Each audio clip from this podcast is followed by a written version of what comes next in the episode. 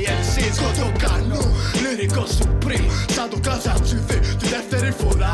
Θα έρθω για να ζήσω, όπως και την πρώτη θα έρθω για να τα χαμίσω. Σιγά μη φοβηθώ, σιγά μη κάνω πίσω, σιγά μη πτωηθώ, σιγά να μη μαζίσω. Λάκλα αυτό είναι boom bap, rap, είναι gunpowder. Σωτήρι, θα σε βρουν μέσα σε μίνιβαν, άσε με να σου δείξω. Εγώ μη στερμιχιά και εσύ ο Ντάνιελσαν. Είσαι σαν εμένα, θα τα ράψω και λύσα. Ούτε καν άκουμα, εγώ συνδεδεμένο με Κάιρο. Δηλαδή στα αρχίδια μου, άφησε μου μήνυμα. Ρήμες αυτές ήταν γροφιές, τα κι εσύ διείδημα. Πάμε στήσιμο, ειδικό δυναμίτικο, άρενε στο πλήρωμα. Πιάνω μικρόφωνο και πυροβολώ. Πετάω ρήμες, μη με πεις κακοποιώ. Δεν φταίω εγώ, καθόλου που δεν έχεις μυαλό. Και πας να κοντάρεις τον περό από το στρατό. Σ' αφήσα κάτω, με μια μόνο σύλλαβη. Σε 2 λεπτά έχω πει όσα εσύ σε ένα LP. Ναι και ακόμα γράφεις MC. Σε πάτησα απ' την πρώτη λέξη, πρώτη σκέψη. Και είναι τώρα καιρός να δεις τη φλόγα. Σίχα στο περίμενε μα φέρνω δώρα. Κάνω δουλειά τώρα, ρίχνω ραπάδες τώρα. Με την ομάδα που γράφει παπάδες τώρα. Ναι, θες να ανεβείς όμως δεν ήρθε η ώρα. Είμαστε εμείς εδώ και σένα παίρνει κάτι φορά. Ναι, μείνε στο δρόμο σου και εκεί προχώρα. Δεν έχεις θέση εδώ γιατί όπως βλέπεις γράφω ακόμα. Νιώθω σε φόρμα όταν αρπάζω το στυλό. Αρχίζω να δίνω τα φώτα. Τα πως κολλάω είναι το θέμα. Τα παραγορήμες πάνω από πότα. Κολλάω το συνέργεια να κλείσω στα μούτρα του κάθε fake. Ραπεράκου την πόρτα. Τρώω κολλήματα εφόσον ασχολούμαι κάθε ώρα, κάθε μέρα. Εξομολόγηση επάνω σε χαρτί με γλώσσα που νιώθει η κάθε πόλη. Παλιό καριόλι. Τώρα όταν κολλάω ρυθμικά σαν την ψώρα. Το χαϊχά νιώθω πως δίνω θρησκεία και θεία δώρα. Παλέψε με ψόλα δίθεν τίβα πάρτα όλα. Τα φλόκια μέσα στη μάπα ρούφα φόλα παρτόλα. Εγώ κανόνα λυρικό τυφώνα στην παραγωγή και μάθε. Κάτι ακόμα. Πως δεν ραπάρουμε μόνο για την πλάκα μωρή. Κρυφά αδερφή εδώ μιλάει το άρενες με ψυχή. Μικρή πορδί η πόρα σου δεν θα ξεσπάσει αν δεν πέσει πρώτα βροχή. Είναι το τάγμα, κολλάσαι ως άρμα. Πολέμου άσμα, γυαλίτες γαμάω με ρήμες κι ας έχω άσμα. Ραπάρουν από θαύμα, ραπάρουμε από καύλα. Ραπάρουνε για τα φράγκα, θα ραπάρουμε για πάντα. Δεν είναι MC's, πέφτουν κάτω από την πάρα. Κάτω από τα χάρα, κάτω από τη σφαλιάρα. Αλάνια δεν είναι κορυφή, είναι αλάνα. Κάτω από την Ακρόπολη ζωή είναι πουτάνα. Και έχει τσάτσους, φασίστες, πάτσους. Σιούμαν άμεσά τους, μέσα στο σύστημά τους. Είμαστε οι εχθροί του κράτους, του έθνους, του πένθους. Και με την ταυτότητά μας η γενιά του χάους. Τώρα ώρα τέλους, άρα να μας το σκάω στην οικιά μας. Μακριά μας, ρουφιάνοι και μουνόπανα και μπάτσι. Μακριά μας, θέλουνε τη ζωή μας, τα λεφτά μας, τα παιδιά μας. Γι' αυτό πρέπει να έρθεις μαζί μας και να γίνει της πουτάνας. Λόγος μαζικών καταστροφών, ηθικές δυνάμεις του ραπ. Rolling Stones, Supreme, Buffalo Bill, DJ Control. Σαραλία δεσποτώ, αυτή της φέρω κανόν. Λόγος μαζικών καταστροφών, ηθικές δυνάμεις του ραπ. Rolling Stones, Supreme, Buffalo Bill, DJ Control. Σαραλία δεσποτώ, αυτή της φέρω κανόν. Είναι το μπαμ μπαμ μπούπα και η λούπα Rolling Stone όπως σούπα. Καρά τα ράπ σας κάνε μπούφα. Τα ράπ μας καν σαφούντα με ποτά αλκοολούχα. Έφτασε το γνήσιο, πετάχτε την μπουρούχα. Ειδικές δυνάμεις του ράπ σε μυστική αποστολή. Με ελεύθερους σκοπευτές ακροβολισμένους στην οροφή. Πάνω πλώς ο λόγος φέρνει την καταστροφή. Είναι το σχέδιο έτοιμο και σε εφαρμογή πάει ρολόι. Σκάμε με οχήματα κομβόι. Σε πάτησε το κρού μου με τα γιά που γράφει το Ιακουμπόι. Πάνω στο mic κάνω κουμάντα. Το θρύλικο επιστρέφει, οι υπόλοιποι στην πάντα. Δεν ξέρω τι σου είπαν τα αρενές, είναι για πάντα. Θα ακούς το MP3 σου κάθε βράδυ που σε ζάντα. Τα ακούς το live με κολοδάχτυλα ψηλά.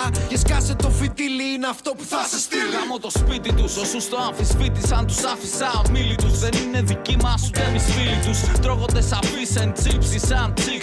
Το παίζουνε τρελή και πίμψ, μα είναι για τύψ. Γονατίζουνε από τις πρώτες μπάρες. Αυτοί δεν είναι μψίζοι, είναι αδερφάρες. Όλο παίζουν τις κουμπάρες. Δημόσιοι και σύντες το παίζουν αλήτες μάταια. Τις μαλακίες που κάνεις θα πληρώσεις σε γραμμάτια. Είναι υπόθεση. Το RNS να φύγεις απ' τη μέση έχει πρόθεση. Γι' αυτό θα γίνει πράξη από υπόθεση. Εντάξει. Ποιος θα έρθει και αναβγεί και να το κράξει. 13 χρόνια εδώ στο mic σε έχουμε διδάξει. Το rap μας δηλητήριο, 1 εκατομμύριο. Σου βγάζει για το διάολο ανεπίστρεπτη εισιτήριο. Φωτιά στα ακροατήριο, απ' το μουσικό τελείριο. Σε όποιο live σκάμε κουνιέται όλο το κτίριο. Μέσα πανατινάξεις κάει το κλουμπ που δεν χρειάζεται. Χρειάζεται συστάσεις, το κρουπ που σέρνει τα εξαμάξεις και σπάει τις αντιστάσεις. Σκοπός το χάος, καταστροφή, φασαρία. Στην οροφή έχουμε βάλει φωτιά, σ' όποιο κτίριο έχουμε πει. Νύχτες στο κρατητήριο, ανάγκη για κολλήριο. Έχω να πάω για δουλειές και πρέπει να με δούνε κύριο. Ποιος γαμάει το στρατό, έχω ένα λόγο εδώ. Δες με ένα λόγο να σε επιτεθώ, ένα λόγο να ζω. Γιατί να μας παγίδε Έλευσε εδώ και μας έκανε κτίνης. Απ' πιάσα αυτήν η πουτάνα από που φτύνεις καταπίνει. Νιώθω την αγάπη μου να σβήνει. Φλόγες μίσους μες στο βλέμμα μου για όποιον που στη φέρει την ευθύνη. Για αυτό που κατατήσαμε, για το κελί που χτίσαμε. Και μέσα κλειδωθήκαμε, μες το γεια και φύγαμε. Πες το πάμε καρδιά μου και τους γαμίσαμε. Νέα εποχή, αρενές, αναγεννήσαμε.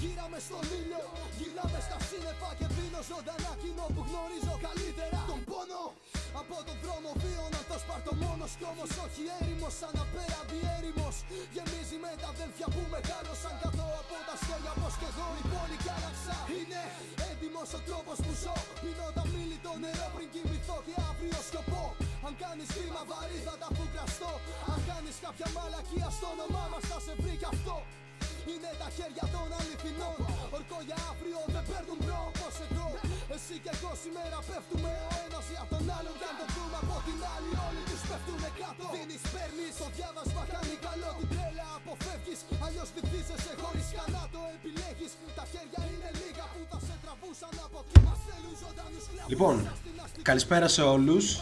Shot Clock Podcast, Κυριακή 17 Πρώτου. Χρόνια πολλά στους Αντώνιδες και στις Αντωνίες. Στον αέρα του Kick It Radio, στη νέα ώρα και μέρα. Κυριακή λοιπόν 3 η ώρα. Φιλιά σε όσους έχουν μπει ήδη στο chat ή όσους δεν έχουν μπει στο chat και μας ακούνε χωρίς να μιλάνε, που είναι πολύ και αυτός ο κόσμος. Πάρα πολλά να πούμε και σήμερα. Αφού πρώτα πούμε ότι ευχαριστούμε τους πάντες για τη στήριξη και για την παρέα. Σήμερα μία μέρα με ήλιο με δόντια θα λέγαμε στην παγωμένη Θεσσαλονίκη και εμείς ετοιμαζόμαστε για ένα καυτό μπασκετικό δίωρο, καθώς σήμερα ξεκινάμε 3 και 10 πρωτοφανώς. Συνήθως ξεκινάμε 3 και 18 και αργότερα. Και μετά και την τελευταία εκπομπή που ήταν η πρώτη του Season 3, έτσι όπως ακριβώς το ορίσαμε, και η πρώτη ever του Shot Clock που είχε ορισμένη δομή, σήμερα συνεχίζουμε αυτό το καταπληκτικό σερί. Και για να συνεχίσουμε αυτό το σερί, το οποίο έχει μέσα του πολλά ερωτήματα, πολλές αναλύσεις, πολλά πώς και πολλά γιατί, έχουμε δίπλα μας τον πρόδρομο BT, ειδικό insider της εκπομπής μας, και συνδεόμαστε μαζί του κατευθείαν από την Ατλάντα. Καλησπέρα πρόδρομο, πώς είναι ο καιρός εκεί πέρα? Κρύο πρωινό σήμερα. Οπότε είναι χάλια, είναι χάλια στην Ατλάντα. Στην Ατλάντα τι ώρα είναι τώρα στην Ατλάντα? Πιστεύω ότι είναι ξημερώματα. Ναι, για όσους δεν κατάλαβαν, δεν είναι στην Ατλάντα. Ο πρόεδρος είναι ακριβώς δίπλα μου. Και χαιρετίζουμε όλους τους φίλους που έχουν ξεκινήσει. Λοιπόν, έχουν βομβαρδισμός μηνυμάτων, παιδιά, να πάρουμε μία ανάσα. Κουρού ή χωριάτικη? Τι ήταν αυτό που έτρωγες? Κουρού ή χωριάτικη? Κουρού, πάντα κουρού. Δεν πιστεύω να πείτε για Harden, λέει ο Πάνος. Μπορούμε να ζητήσουμε για το κόμπο κιόλας Harden, Cole, Lowry που είναι πιο dominant και από LeBron. Θα υποδούν όλα σήμερα που λέει και ο Ντιμίλο. Και ο Avocado Wizards που προφανώς έχει παστίτσιο στο τραπέζι, Shotclock στα ακουστικά και Triple Threat στο 2K. Και εγώ ρωτάω, ποιο είναι καλύτερο τρίο, αυτό που περιέγραψε ο Avocado Wizard ή το Kyrie, Harden, KD? Αυτό που περιέγραψε το Avocado Wizard είναι η απάντηση. Λοιπόν, δεν ξέρω από πού να αρχίσουμε σήμερα και πού να τελειώσουμε με ό,τι συμβαίνει στην Ευρωλίγκα, με ό,τι συμβαίνει και στην κοινωνία μας. Δεν ξέρω πού να ξεκινήσω. Πάμε ένα κουιζάκι να χαλαρώσουμε. Πάμε ένα κουιζάκι να χαλαρώσουμε. Πάμε και μια βολτούλα. Καλησπέρα στον Πουκιτσί Ιαπωνίας, στον Μπέρμαν. Πάμε ένα κουιζάκι για να χαλαρώσουμε. Πάμε να κάνουμε και μια βόλτα σε ολόκληρη τη λίγα για να έχουμε εικόνα για τι πράγμα μιλάμε. Και μετά κάπως θα μπούμε κατευθείαν βουτιά στα βαθιά για να συζητήσουμε για τα πολλά. Καταρχήν όμως πες μου λίγο πώς αντιμετώπισες την χιονοθύελλα στη Θεσσαλονίκη. Τη χιονοθύελλα, ναι. Πιάμε καφέ. Ήταν πάρα πολύ δύσκολες συνθήκες. Ο Λέανδρος, πώς το λένε. Ο Λέανδρος. Ήταν μια πολύ δύσκολη κατάσταση εδώ πέρα για τους Θεσσαλονικείς. Που να πούμε σε όλους ότι η Θεσσαλονίκη όποτε έχει χιόνια, κάπως σπάνε όλοι οι σωλήνες κτλ. Φέτος τη γλιτώσαμε. Για τη Βασίλισσα θα πούμε τώρα στο τέλος, λέει ο Σοφάδα. Θα πούμε και για τη Βασίλισσα. Και γιατί θα πούμε για τη Βασίλισσα? Γιατί χθες είχε αντίπαλο ένα παίκτη ο οποίος έχει κεντρήσει το scouting report του Shot Clock. Και όποιος έχει κεντρήσει το scouting report του Shot Clock, καταλαβαίνετε ότι αναφέρεται σε αυτή την εκπομπή, γιατί εδώ είναι η εκπομπή του Shot Clock. Λοιπόν, και επίσης μπαίνει στα quiz μας, γιατί από εκεί ξεκινάει το δικό μου quiz για σήμερα. Λοιπόν, πάμε στο quiz του πρόδρομου. Ο κόσμος έχει αρχίσει να μας βομβαρδίζει, οπότε δεν έχουμε πολύ χρόνο. Πάμε. Let's λοιπόν, go. Λέγαμε, βασικά έκανε και ο Νίκος ένα post την προηγούμενη εβδομάδα μετά την εκπομπή για τον Jerian Grant. Και χθες, και χθες. Δεν παρακολουθεί τη σελίδα ο γαμημένος. Ναι. Όχι και χθες, προφανώς. Οπότε με βάση αυτό πάμε λίγο πίσω στο 16 που έπαιζε στο NBA ακόμα. Θέλω πρώτο σκέλος εύκολο σε ποια ομάδα ήταν το 16. Ο Jerian Grant, ναι. Okay, πολύ εύκολο. Και δεύτερο σκέλος, ποιοι τρεις νυν ευρωλιγκάτι ήταν οι συμπαίκτες του στην ομάδα αυτή. Οκ. Λοιπόν, που έπαιζε ο Jerian Grant του Προμηθέα το 2016 και ποιοι τρεις συμπαίχτες τους εκείνη την ομάδα πλέον παίζουν αυτοί στην Ευρωλίγκα. Θα πούμε μετά για τον Jerian Grant, γιατί όντως έχει μια σημασία να συζητήσουμε γι' αυτό. Άρα θα πούμε και για τη Βασίλισσα. Ο Πάνος απαιτεί, ο Πάνος 2, να απαντήσουμε στο από πάνω. Οπότε μήπως να έδιναν Καερί οι Nets και να έχτισαν πάγκο σοβαρά να πλησιώσει KD και James Harden. Θα τα πούμε όλα αυτά σε λίγο. Πού πάμε τώρα? Πάμε λίγο μία βόλτα στη Λίγκα. Λοιπόν, season summary, όπως έχουμε πει, έτσι ξεκινάμε την δομημένη εκπομπή μας. Πρώτο σκόρερ, όπως και την προηγούμενη εβδομάδα, δεν έχει αλλάξει τίποτα. Παραμένει στη λίγα ο Bradley Beal με 35 πόντους. Καλός παίκτης. Καλός. Βέβαια, εντάξει, δεν έχουν παίξει μάτσα αυτοί, οπότε είναι τα ίδια. Αν κάποιος δεν έβαλε ακραία νούμερα. Ακριβώς. Ο Andre Drummond παραμένει. Αυτός έπαιξε παιχνίδια και μάλιστα έκανε και μια παιχνιδάρα με 33 πόντους, 23 rebound. Με τους Knicks. What are you doing? Ναι. Ο Άντε Ντράμοντ παραμένει πρώτος rebounder στη λίγα με 15,8 rebound. Έχουμε πρώτος assist πλέον τον Νίκολα Γιόκιτς, ο οποίος ξεπέρασε τον James Harden και πλέον είναι πρώτος με 10,4 assist, ενώ σε win share παραμένει πρώτος ο Νίκολα Γιόκιτς. Όσον αφορά το ομαδικό, και κλείνουμε με αυτό έτσι για να έχουμε εικόνα, ξαναείπαμε για ποια πράγματα συζητάμε. Offensive rating, καλύτερη επίθεση της λίγας, οι Clippers, οι οποίοι ξεπέρασαν πλέον τους Bucks, και defensive rating, οι Lakers, οι οποίοι ξεπέρασαν κάπως τους Cavaliers, οι οποίοι ήταν στην πρώτη θέση σε defensive rating στη λίγα. Παίζουν τόσο αργά. Ναι. Που είναι αδύνατο, άσχημα. Λοιπόν, τεράστιες αλλαγές μέσα σε μία εβδομάδα από τότε που κάναμε το τελευταίο podcast. Δεν προλάβαμε. Ο Chicago Bulls γρήγορος. Απάντηση είναι στο σκέλος 1, η απάντηση είναι Chicago Bulls και έχει βρει 2 από τους 3. Ναι, περιμένουμε τον τρίτο, ο οποίος είναι πιο ψαγμενιά, έτσι. Ναι. Αλλά όχι τόσο πολύ, ο Chicago Bulls θα το βρει αρκετά εύκολα. Λοιπόν, από πού ξεκινάμε? Ξεκινάμε από το trade. Δεν γίνεται να μην ξεκινήσουμε από το trade. Ήδη έχουν υποθεί αρκετά πράγματα, όπως το ότι το 2016 ο Λούτζης κουβαλούσε Μπέλμαν και του έγινε πρωτάθλημα Ελλάδας. Α, όχι, λάθος. Αυτό δεν έχει σχέση. Θα πούμε και για Λούτζη. Ναι, εντάξει, ένα δεκάλεπτο στον Προμηθέα κάθε εβδομάδα, παιδιά. Λοιπόν, οκ. Να ξεκινήσουμε από ένα ιστορικό του Harden στους Rockets ή να πούμε τι σημαίνει το trade. Τι θέλεις αυτά δύο? Είναι μια πολύ μεγάλη συζήτηση ούτως ή άλλως. Πού είναι ούτως ή άλλως εδώ είμαστε για να την κάνουμε. Δεν ξέρω, πάμε ιστορικό να το δούμε λίγο συνολικά. Ωραία, ξεκινάω κάπως εγώ σε αυτό. Να πούμε το εξής, ότι υπάρχει, θεωρώ ότι ο Harden, παιδί μου, κάπως αδικείται από τον κόσμο, από τον τρόπο που αντιμετωπίζεται κτλ. Ο Harden είναι ένας παίκτης ο οποίος, να πούμε ότι ήταν ένας από τους καλύτερους έκτους παίκτες της λίγας στην Οκλαχώμα, όπου και πήγε στους τελικούς και έχασε από τους Heat του LeBron, που ήταν μια απίστευτη ομάδα εκείνη τη σεζόν.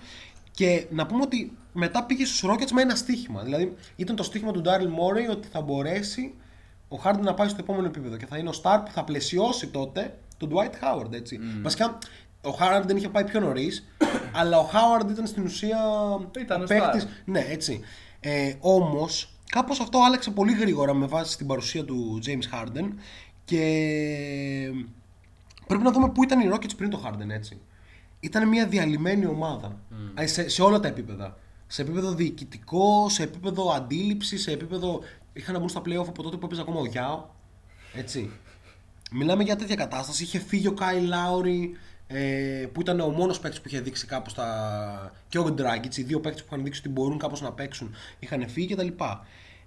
Και από τότε ο Χάρντεν τους έβαλε συνεχόμενα στα playoff, τους έκανε contender και όλα αυτά. Οπότε αυτό είναι ένα στοιχείο που μιλάει από μόνο του, έτσι. Ναι. Το δεύτερο στοιχείο είναι η εποχή Dwight Howard, έτσι. Εκεί που ο Howard ήταν ο νούμερο ένα παίχτης και μέσα σε μία σεζόν του πήρε την ομάδα ο Harden. Που τότε δεν υπήρχε ακόμα το ISO ball του Harden κλπ. Η ομάδα έπαιζε διαφορετικά. Ήταν με τον Kevin McHale σε μία ομάδα που έπαιζε, σκέψου, με τον Omera Six στο 4 και στο 5 τον Dwight Howard. Μιλάμε δηλαδή σαν μιλάμε αιώνες πίσω. Ναι. Έτσι. Και εκεί ο Harden άρχισε κάπως να γίνει το All-Star, να ανεβαίνει κτλ. Νομίζω τότε κάπου, δεν τα έχω τα στοιχεία μπροστά μου, έτσι, από μνήμης τα λέω. Κάπου τότε πήρε και το πρώτο scoring title και ούτω καθεξής και άρχισε κάπως να είναι ένας πολύ dominant παίχτης. Πράγμα που νομίζω στην εποχή του Chris Paul, την οποία φαντάζομαι ότι θυμάσαι και εσύ πάρα πολύ καλά, η ομάδα αυτή έφτασε να είναι η μοναδική ομάδα που έχουμε δει να κοντράρει στα ίσα τους Golden State Warriors.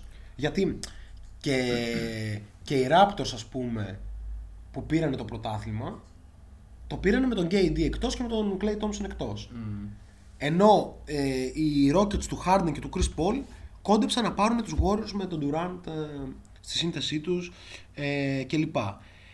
Και μετά προφανώς ήρθε το Westbrook era που κράτησε ένα χρόνο και δεν πήγε καθόλου καλά, όπου ο Harden κάπως πλέον είχε αλλάξει τελείως το στυλ παιχνιδιού του, είχε γίνει ένας ISO παίκτης, όλα βασίζονταν πάνω του. Έπαιζε μια πολύ μεγάλες επιθέσεις για να ελαχιστοποιεί την πιθανότητα λάθους κλπ. Σε όλο αυτό το διάστημα ο Harden, επειδή μου, είναι με διαφορά ο καλύτερος scorer στη λίγα, συνήθως πρώτος σε assist κτλ. Τώρα, η μεταπήδησή του στους Nets, τι μας λέει για το Harden? Είναι top 5 παίκτης στη λίγα ή όχι? Ναι. Ναι. Πιστεύω ότι είναι. Ενώ ότι πολλοί λένε, επειδή μου, ότι ο Harden είναι καλός σε ένα συγκεκριμένο στυλ παιχνιδιού και ότι δεν θα τα καταφέρει στους Nets. Οπότε, για πες. Το είδες προφανώς το μάτς χθες. Νομίζω περισσότεροι από εδώ θα είδανε κάποιο μέρος του. Εντάξει, πάντα ο εγκληματισμός σε μια ομάδα δεν είναι και το πιο εύκολο πράγμα. Εννοείται αυτό. Δηλαδή, το ότι ο Χάρντεν χθες έγραψε πόσες assist, 14. 14 assist με 9 λάθη. Αρκετά λάθη, μεν, το βλέπω. Οι 14 assist κάνουν τα λάθη να φαίνονται λίγα. Έτσι. Είναι πολλές assist, ειδικά για τον Μπούτο που δεν έχει κάνει το προπόνηση με την ομάδα. Αυτό ακριβώς. Το πώς θα βρεις τους παίκτες παίζοντας πρακτικά pure point guard σχεδόν. Ήταν αρκετά εντυπωσιακό βασικά, γιατί έδειξε και την αντίληψη του Harden, το επίπεδο του, αλλά εντάξει, όλα αυτά τα ξέραμε. Θέλαμε απλά μια επενθύμηση. Ακριβώς. Επειδή μου, ο Harden πριν πάει στους Rockets ήταν ένας από τους καλύτερους παίκτες μακριά από την μπάλα.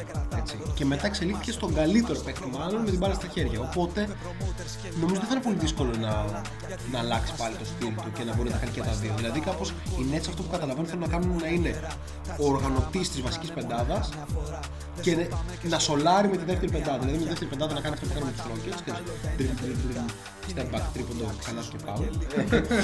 Και με την βασική πεντάδα να είναι, γιατί είναι σαφώς ικανότερος από τον Irving στο playmaking. Το θέμα είναι ότι ο Irving χωρίς την μπάλα στα χέρια που μπορεί να σου δώσει. Βρέθηκε και το quiz. Ο Irving αν μπορεί να σου δώσει μακριά από την μπάλα. Ναι. Ο Irving και νομίζω μακριά από την μπάλα κατά βάση μπορεί να παίζει. Δηλαδή και με τον LeBron μακριά από την μπάλα έπαιζε. Στην καλή του χρονιά στους Cavaliers. Ναι, εντάξει. Αλλά κατά βάση θεωρώ ότι ο Irving κάπως είναι ένα μοναδικό ταλέντο το οποίο δεν αξιοποιεί τον εαυτό του καλά. Οπότε για απάντηση, ας πούμε, σε αυτό που ρωτήθηκε μόλις άρχισε η εκπομπή, εγώ πιστεύω ότι η σωστή επιλογή αυτή τη στιγμή είναι ο Kyrie να γίνει trade. Να γίνει trade και να πάρεις για τον Kyrie αυτή τη στιγμή παίρνεις πάρα πολλά πράγματα. Άσχετα με το τι, ρε παιδί μου, κάνει διάφορα πράγματα, ας πούμε, όπως το τρίλεπτο, τους αγώνες κλπ. Έτσι. Με τον Kyrie μπορείς να πάρεις πίσω έναν πολύ καλό πάγκο ομάδας, έτσι. Αλλά θα συζητήσουμε σε λίγο και για τον Καϊρή. Πάμε να κάνουμε λίγο ένα breakdown το trade για να έχουν όλη εικόνα γιατί μιλάμε και να συνεχίσουμε τη συζήτηση. Λοιπόν, για πες μας Πρόμ, το trade ποιο ήτανε? Λοιπόν, για να φύγει ο Harden από το Houston έγιναν πραγματάκια γενικά. Ναι, ακριβώς. Δεν ήταν εύκολο, κόλλησε εκεί και ένα Cleveland από το πουθενά που δεν το περίμενε κανείς. Οπότε με κάποιο τρόπο μπλέκονται οι Pacers οι οποίοι θέλουν να ξεφορτωθούν. Ήταν κάπως αμοιβαίο το ότι έχει ψηλοτελειώσει η φάση με τον Oladipo. Του έκαναν πρόταση 25 εκατομμύρια το χρόνο και την αρνήθηκε. Οπότε κάπου εκεί τέλειωσε για τους Pacers ο Oladipo. Άρα μπαίνουν οι Pacers κάπως δυνατά στο κόλπο, παίρνοντας το Λαβέρ και ένα πικ. Το οποίο πικ είναι από τους Καβαλίας, αν δεν κάνω λάθος. Είναι second round pick, δεν θυμάμαι πού είναι. Με το Λαβέρ μεγάλη ιστορία. Όχι, αλλά... αυτό είναι νομίζω κανονικό πικ. Α, είναι κανονικό. Ναι. Okay. Δεν ήμουν σίγουρος.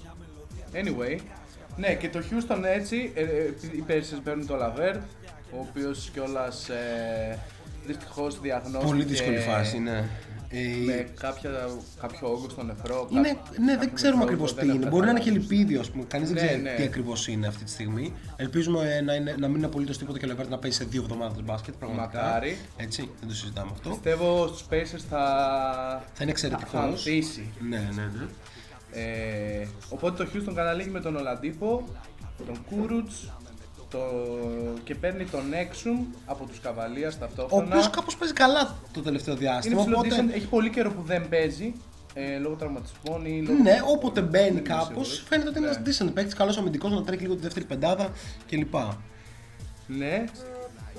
Και κάπως το Houston, εκεί που λέγαμε όλοι τι θα γίνει με αυτή την ομάδα, έδωσε τόσα για να πάρει τον Westbrook, είχε δώσει τόσα για να πάρει τον Paul. Δεν έχει picks, δεν βρίσκεται με ένα κάρο picks κυριολεκτικά. Πραγματικά. Και άλλα τόσα swaps, χτίζοντας πρακτικά κάπως φοβερή κίνηση δεδομένων των συνθήκων, εγώ θεωρώ, για το Houston, γιατί έχει καιρό τώρα που ο Harden θέλει να φύγει, το λέει στα social media, το λέει δημόσια. Αυτό ρίχνει το market value, κάνει την ομάδα να φαίνεται ως, ας πούμε, αυτή που τον κρατάει αιχμάλωτο. Έτσι. Οπότε έπρεπε να βγει, να πεμπλακεί τέλος από αυτή τη θέση. Ο Harden πατάει τη σκανδάλι, τα υπόλοιπα γνωστά. Εμένα μου αρέσει αυτή η κίνηση για το Houston πάρα πολύ. Εξαιρετική είναι. Το Houston γέμισε το μέλλον του. Πήρε 2 παίκτες, τον Exum και τον Gurus, που μπορεί και να παίξουν, μπορεί και να μην παίξουν, αλλά αν βγουν θα είναι κομπλέ για τον πάγκο του. Πήρε τον Oladipo που, ρε παιδί μου, τι λέει το Houston, ότι έχω 1 χρόνο αυτή τη στιγμή για να μπορέσω να πείσω τον Oladipo να μείνει, αν θέλω να το κάνω, και ταυτόχρονα να δω πόσο καλός είναι για να δω αν θα του δώσω μαξιμβόλαιο. Έτσι. Αλλά άμα δεν θέλω να το κάνω, μένει και ελεύθερος και έχω κενό το συμβόλαιο του Harden, δηλαδή περί το Supermax. Ναι. Έτσι. Οπότε, okay. Δηλαδή έχουν τον Christian Wood σε ένα συμβόλαιο 40 εκατομμύρια για 3 χρόνια. Ο οποίος είναι απίστευτο. Είναι απίστευτο συμβόλαιο αυτό, έτσι. Οπότε για το Houston, για να τα πάρουμε έτσι λίγο με τη σειρά και να πάμε τελευταία στους Nets. Για το Houston νομίζω ότι υπάρχει αυτή τη στιγμή ένα πάρα πολύ καλό μέλλον που σου λέει ότι έχουμε αυτή τη στιγμή πεντάδα John Wall, Victor Oladipo, στο 3 ποιον βάζουνε, ποιον έχουν στο 3 ρε, σκάλωσα. Στο 4 έχουν το Wood ή στο 5 ας πούμε και βάζουν τον Tucker στο 4. Στο 3 κανονικά παίζει ο Daniel House. Ναι, ο Daniel House, μπράβο, ο Daniel House, καμιά φορά βάζουν τον McLemore, χθες έπαιξε και ο Jones που ήταν αρκετά καλός κλπ. Θα δούμε πώς θα πάει αυτό. Ο Jason Tate μπορεί να παίρνει χρόνο επίσης στο 3. Οπότε κάπως το Houston έχει εξασφαλίσει το μέλλον του, γιατί πολλοί λένε ρε παιδί μου ότι τι να τα κάνουμε αυτά τα πικ αφού η Nets είναι ομάδα πρωταθλητισμού. Και εγώ έχω μια απορία, αν το 2006 ας πούμε, το 2026 που ο Durant θα είναι πόσο, σε 5 χρόνια ο Durant θα είναι 37, ναι, και ο Harden, και δεν θα έχει καν συμβόλαιο στο Brooklyn. Ναι. Δηλαδή, αν ανανεώσει, βλέπουμε. Το first round pick του 2006 για το Houston. Ναι, τι γίνεται, να πιω καφέ. Το 2026 μπορεί να είναι τύπου καραλότερη pick, έτσι, και το 2025. Οπότε οι Rockets από εκεί που φανόταν να είναι όλα διαλυμένα, γιατί είχαν δώσει και όλα τους τα πικ για να πάρουν το Westbrook, έτσι, κλπ. Κάπως φαίνεται ότι η ομάδα αυτή έχει πάρα πολύ καλό μέλλον και παρόν θα πω εγώ, θα είναι πολύ ανταγωνιστική φέτος, δεν θα είναι. Θα είναι λες, θα παλέψει πιστεύω για τα play-in. Αυτό. Είναι αρκετά καλό αυτό. Ναι, δηλαδή... αυτό είναι decent στη είδηση. Έτσι. Okay, αυτά για το Houston. Δεν νομίζω ότι χρειάζεται να αναλύσουμε παραπάνω. Πάμε στους Pacers. Που, okay, να είναι καλά πρώτα απ' όλα ο Λεβέρτ. Αλλά ας πούμε ότι πάμε με τη λογική και ότι ο Λεβέρτ συνεχίζει να παίζει μπάσκετ κανονικά. Mm-hmm. Οι Pacers είναι ούτως ή άλλως πολύ καλοί. Είναι φοβερή ομάδα. Έτσι. Ο Σαμπόνις είναι ούτως ή άλλως το νούμερο 1 της ομάδας. Ήθελαν ένα παίχτη που να σολάρει λίγο. Οπότε... Ναι, γιατί ο Μπρόξον δεν το κάνει τόσο. Το έκανε ο Λαντίπο, αλλά το έκανε κάπως καλά για αυτούς πριν τον τραυματισμό. Ναι, ισχύει και επίσης ο Λαντίπο δεν έχει λίγο και τη δημιουργία. Ο Λεβέρτ είναι πολύ καλός δημιουργός. Ναι. Έτσι. Οπότε νομίζω ότι και οι Pacers είναι αρκετά κερδισμένοι από αυτόν τον deal. Που okay, ο Λαντίπο, παιδί μου, θα έφευγε ούτως ή άλλως. Ναι. Έτσι. Οπότε κομπλέ, οι Cavaliers είναι κερδισμένοι. Οι Cavaliers, ναι, είναι κερδισμένοι γιατί δεν δώσαν. Τίποτα. Σχεδόν τίποτα. Τον Exum και ένα πικ δεύτερου γύρου. Έτσι, ναι. Και βρέθηκαν με τον Jared Allen και τον Tyron Prince. Τι με προβληματίζει όμως. Καταρχήν ο Tyron Prince είναι εξαιρετικό asset για μια ομάδα που θέλει να μπαίνει στα play-off. Έτσι. Βασικά είναι εξαιρετικό asset και για τους Nets, αλλά τέλος πάντων. Παρότι ήταν λίγο μέτριο το τελευταίο διάστημα. Εμένα αυτό που με προβληματίζει για τους Cavaliers είναι το εξής. Ότι αυτή τη στιγμή έχουν τον Drummond. Ο οποίος, ό,τι και να πούμε. Πρέπει κάποια στιγμή να πούμε το εξής, ότι ο Άντρε Ντράμοντ παίζει καλά και παίζει πάρα πολύ καλά βασικά, ξεπερνάει τον εαυτό του κάθε χρονιά, φέτος έχει 20 πόντους, 16 rebound μέσο όρο, έτσι. Δώσα και τα δυο μου του Βεζέγκοφ όπως λέει ο Ερίκος. Ο Ντράμοντ παίζει καλά, αλλά φαίνεται ότι καμία ομάδα δεν θέλει να του δώσει το max συμβόλαιο. Ναι.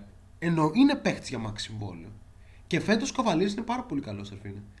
Και οι Cavaliers αυτή τη στιγμή έχουν τον Drummond, τον Jared Allen, ο οποίος προφανώς για να τον πήραν τον θέλουν για να τον βασικό τους πεντάρι. Τον θέλουν λες ή τον πήραν απλά σαν asset? Όχι, σίγουρα τον πήραν. Τι άλλο το κάνουν. Εγώ νομίζω ότι οι Cavaliers πρέπει να πούνε ότι okay, αφού δεν θέλουμε να κρατήσουμε τον Drummond με Max, θα βάλουμε τον Drummond και θα πάρουμε ό,τι μπορούμε να πάρουμε, γιατί το συμβόλαιο του λύγει. Έτσι, αν δεν κάνω λάθος κιόλας. Θα δώσουν και τον Love, θα πρέπει να δώσουν και τον Love.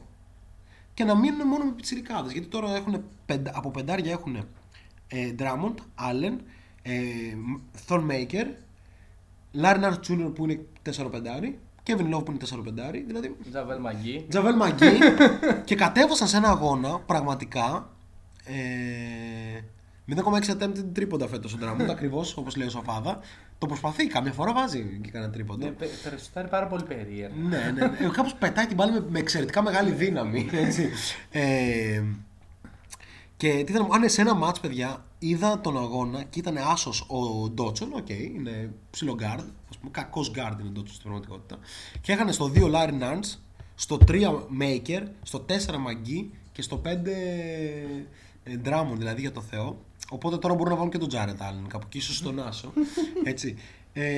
Τέλος πάντων, okay, άρα το Cleveland λέμε κερδισμένο από αυτό. Το Cleveland κάπως από άποψη assets κερδισμένο. Εγώ πιστεύω ότι θα γίνει μια φάση παρόμοια με αυτή που έγινε όταν ο Kawhi είπε ότι πάει στο Toronto. Και τώρα πολλές ομάδες από την Ανατολή θα κάνουν κίνηση για τέτοιους παίκτες. Prince, ίσως Allen, αν κάποιος έχει κάτι να δώσει. Okay. Όμως το μέλλον του Cleveland ποιο είναι? Εκτός από το duo στα guard και τον Okoro. Δηλαδή, ποιον θα κρατήσουν από? Δεν καταλαβαίνω τη λογική με την οποία. Αν πρέπει να κρατήσουν κάποιον, είναι ο Allen. Πολλοί κόσμος λέει με άνεση low key winners οι Cavaliers. Και μπορώ να το καταλάβω σε περίπτωση που λες ότι κρατάνε τον Allen και ο Allen γίνεται αυτό που πιστεύουμε ότι μπορεί να γίνει κλπ. Αλλά τι κάνεις με τόσους καλούς παίχτες που έχεις? Το Love τι τον κάνεις? Είναι 32 χρονών και είναι παίχτης που έχει πάρει πρωτάθλημα, που ήταν όλο NBA. Κανονικά πρέπει να μείνει και να είναι ο βετεράνος θεωρητικά. Άμα πεις ότι θα παίξω γύρω από τον Allen και τα guard. Και πού θα πας? Θα πας για playoff δηλαδή. Προσπαθείς να χτίσεις με αυτό που έχεις, να κάνεις ένα κορμό. Ωραία, τον Drummond τον κάνεις. Τον βγάζεις στο σφυρί. Στο σφυρί, ωραία. Και ό,τι πάρεις, γιατί. Λογικά το βγάζεις στο σφυρί. Οκ, κομπλέ. Εγώ ρωτώ το εξής: δεν θα ήταν λογικό να μην πάρουν τον Jared Allen και να μείνουμε τον Drummond σαν πεντάρι τους και να τον κρατήσουμε συμβόλαιο καλό? Με τι aspirations, με τι project? Ότι έχω δύο guard τα οποία είναι κοντά, άρα θέλω ένα ψηλό γίγαντα. Να μου φτιάχνει τη φάση κάτω την μπασκέτα.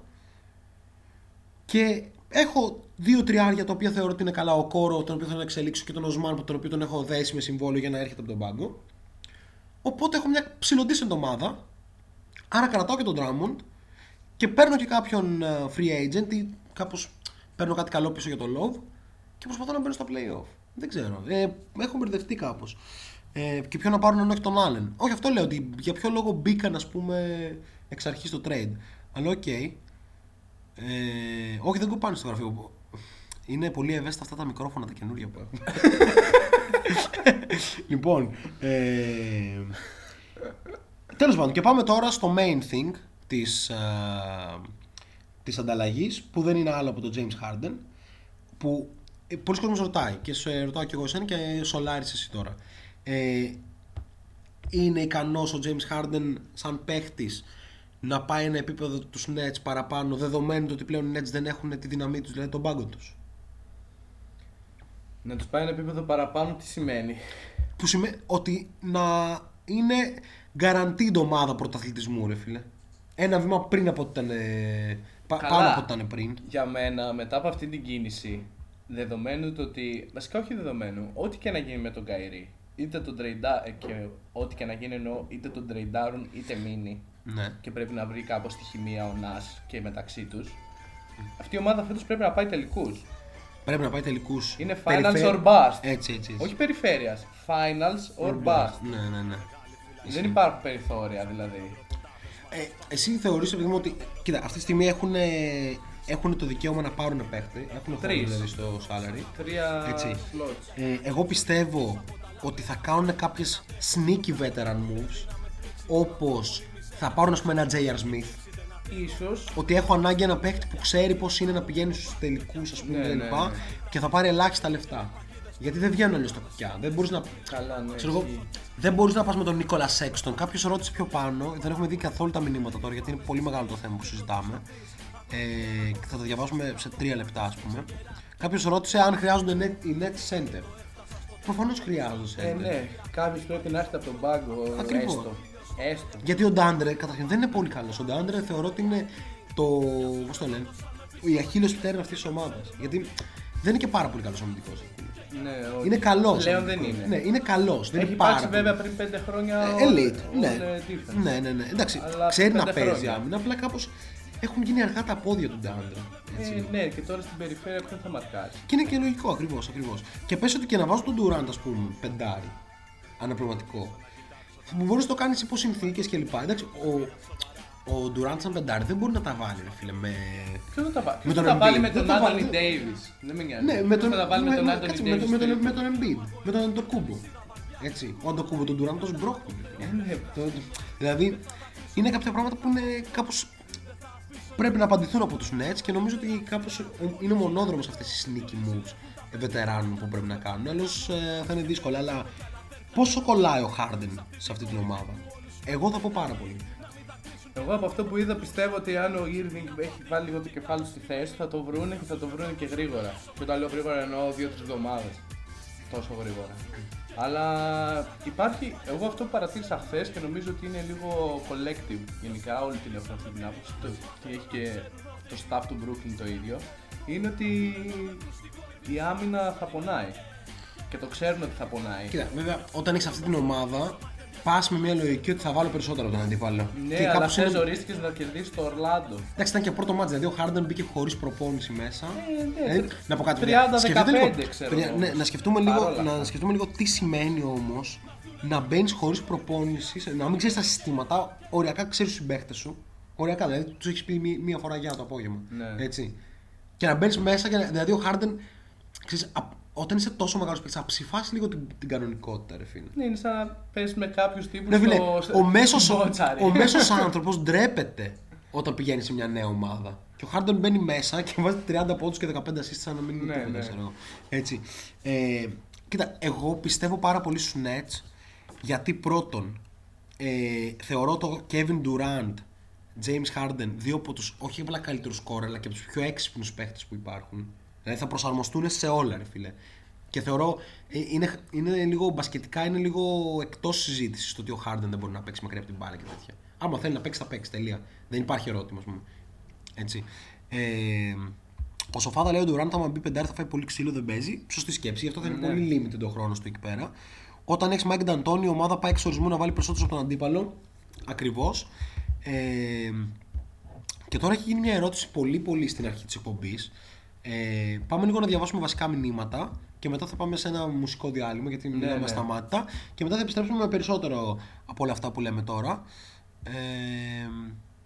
Λοιπόν, James, όσο ψάχνω τα μηνύματα, απάντησε μου σε κάτι που ρωτήθηκε από την αρχή. James Harden και KD ή Anthony Davis και LeBron. Ποιο είναι καλύτερο ντουο μπασκετικά? Για να πάρεις πρωτάθλημα ή για να παίξεις πίτα? Για να πάρεις πρωτάθλημα, το έχουμε δει ήδη. Αν και ο Harden, όποτε. Ο Durant είναι αλήθεια ότι έχει πάρει δύο πρωταθλήματα. Ναι. Πρέπει να το πούμε κάποια στιγμή αυτό. Ήταν ο καλύτερος παίκτης, καλύτερος ομάδας στη Λίγκα. Ναι. Έτσι. Δηλαδή, και αντίθετα με τις άλλες φορές που κατηγορούσαν τον Durant ότι πήγε στους Warriors, αυτή τη φορά ο κόσμος πήγε εκεί πέρα λόγω του Durant. Δηλαδή οι Nets ήθελαν τον Durant και ο Durant είπε: «Οκ, θέλω τον Kyrie. Θα υπογράψω σε περίπτωση που θα υπογράψει και ο Kyrie». Τώρα ο Harden πήγε εκεί πέρα επειδή είναι ο Durant. Αυτό δεν είναι ακριβώς η λογική super team, ας πούμε, όπως ήταν με τους Warriors. Είναι αρκετά διαφορετικό. Αλλά τέλος πάντων, για πες. Ναι, μιλάμε για να πάρω πρωτάθλημα ή για να παίξω pick-up? Για το NBA. Άρα για να πάρω πρωτάθλημα. Ναι. Γιατί για να παίξω pick-up θα πάρω το Harden και τον Durant. Okay. Ή για να κάνω 3-on-3, ξέρω εγώ. Αλλά για να πάρω πρωτάθλημα θα πάρω τον LeBron και τον Anthony Davis. Εντάξει, νομίζω ότι όποια διάδα, ας πούμε, περιέχει τον LeBron και ο δεύτερος δεν είμαι εγώ, ας πούμε. Ναι, ή εσύ. Ισχύει. Δεν μπαίνεις τον LeBron. Είναι τύπου LeBron και κάποιος στάρ έτσι πιο μέτρος. LeBron και Drummond, ας πούμε. Δεν βρες το. Κάπως ο LeBron θα πάει στους τελικούς, ρε φίλε. Δεν ξέρω, είναι ο LeBron James. Λοιπόν, λέει πιο πάνω ο Μίλο, μπορούμε να συζητήσουμε γιατί το κόμπο κοιλιάς Harden Cole Lowry που είναι πιο dominant και από LeBron. Ναι. Βοηθάνε στο μπάσκετ. Γιατί η Βασίλισσα θα πείτε τώρα ή στο τέλος. Πιο μετά η Βασίλισσα. Ναι, το έχουμε δει. Έχει απαντηθεί από το Chicago Bulls το quiz. Έχει βρει τον Zipser, αλλά λέει το είδε στο ίντερνετ. Οπότε δεν απάντησε το quiz. Μας χάλασε το quiz. Κάπως δεν παίζεται έτσι το παιχνίδι. Κακά τα ψέματα, λέει ο Avocado Wizard. Οι Rockets δεν υπήρξαν ποτέ φαβορί. Τα R1 ομάδα. Οι Milwaukee Bucks έχουν υπάρξει σε τέτοιο επίπεδο ακόμα και αν δεν ανταποκρίθηκαν. Ο Σάκ ήταν αυστηρός, αλλά όχι άδικα. Εγώ θα διαφωνήσω εδώ. Οι Rockets τη χρονιά που τραυματίστηκε ο Chris Paul και είχαν φτάσει στο 4-3, έχασαν στο 4-3 από τους Warriors. Ήταν τα R1 ομάδα. Αν περνούσαν από τους Warriors, θα έπαιρναν το πρωτάθλημα αυτή. Έτσι πιστεύω κι εγώ. Χρειάζονται center nets. Συζητήσαμε γι' αυτό. Τρελό ταμείο χθες ο πρόδρομος. Θες να μας πεις γι' αυτό? Άλλη ώρα γι' αυτά. Ναι, για τα δικαιώματα του Βεζένκοφ καλύτερα να μην μπούμε. Ωραία. Το main thing της ανταλλαγής είναι ότι έγινε γιατί ήταν ο μόνος τρόπος να παίζει 30 λεπτά ο Ντεάντρε. Δεν νομίζω να υπήρξε πρόβλημα στα αποδυτήρια. Ότι ο Ντεάντρε βλέπει τον εαυτό του στα video sessions. Καλησπέρα και στον Όστιν που λέει: «Δεν παρακολουθείς τη μέχρι τώρα κουβέντα. Απλά κάνω παδικό σχολείο. Δεν χρειαζόμαστε αυτά». Ρε φίλε, ο Ντεάντρε βλέπει τον εαυτό του στα βίντεο και λέει ότι είμαι πολύ καλός. Πρέπει να παίζω 30 λεπτά. Δεν νομίζω, ρε φίλε. Ναι, ας πούμε, απλά κάπως έπρεπε να δικαιολογήσουν στον Άλεν ότι παίζει ο Ντεάντρε βασικός και ίσο χρόνος με σένα. Πώς θα το δικαιολογείς αυτό σε ένα παίχτη που μόλις τον βάζεις βασικός σου παίρνει 19 πόντους και 18 rebound απέναντι στο Γιόκιτς, ας πούμε? Δεν ξέρω. Λοιπόν, πάμε σε ένα μουσικό διάλειμμα, μάγκες, με ένα all-time classic του ελληνικού hip-hop και επιστρέφουμε με πολύ πολύ περισσότερα. Ως παρενέργειες που σπάνε το στομάχι, τάχοι και οι δαίμονες μπορούν να νικηθούν αρκεί να βγω απ' τη μάχη. Αγνώντας την αγάπη, κάτι μου λέει πως αν φύγω κάποιος θα βρει αφορμή για να γελάσει. Σε κάθε στάση, κοζαροφάτες μου κρύβουν χιλιάδες λάθη. Χιλιάδες ενοχές κατά απ' τη λάσπη κάνω την εικόνα μαύρη. Πουτάνες στη θέση σας νευραδό είχα ξεχάσει. Αν στα μάτια το θύμα μου και κοιτάξει. Τώρα ψάχνω απλές μεθόδους να ξεφύγω. Το γέλιο μεταδίδω, αν με θες να γελάω, κάνε το ίδιο. Για λίγο μοιράσουμε το διπλανό τον ήλιο. Κατέβασε τον τοίχο κι ίσως να σε νιώσει φίλο. Ανταποκρίνομαι στο ένστικτο. Κι όσο το μέλλον βλέπω πένθυμο, πάντοτε η περιέργεια μου θύνα στήσω το μη ανατρέψιμο. Πιάσε το χέρι μου και έλα να πάμε εκεί που δάση φυτρώνουν στην έρημο. Ανυπομονώ να μπω σε ένα κουτί με μουσική και να κλειστώ μακριά από τον πολιτισμό. Ακόμα κι αν δεν έχω πρόσβαση στον ουρανό θα αναδειχθώ. Ξέρω να πολεμώ. Μετέτρεψα την πίγρα σε θυμό και χαμογέλασα. Μετά από χίλια δυο ξενέρωσα. Έλα μια φορτά τώρα που θέρισα. Μες στο κεφάλι μου τα μέτρητα απογεύματα να δεις πως γέμισα. Όταν ο ήλιος πέφτει βλέπω το ξημέρωμα. Αντίστροφα η μέρα μου κυλάει δεν καθυστέρησα.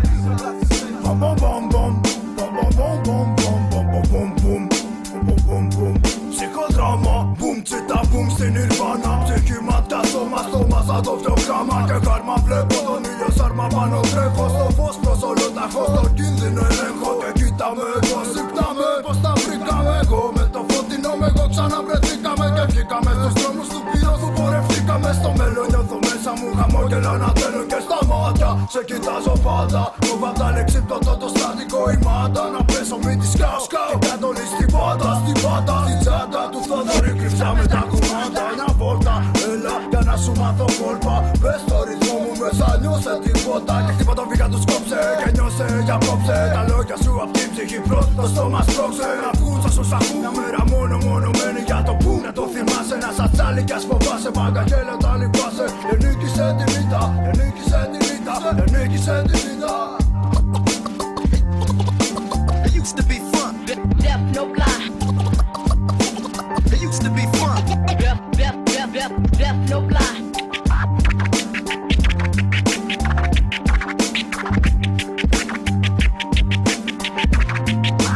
It used to be fun, death, no lie. It used to be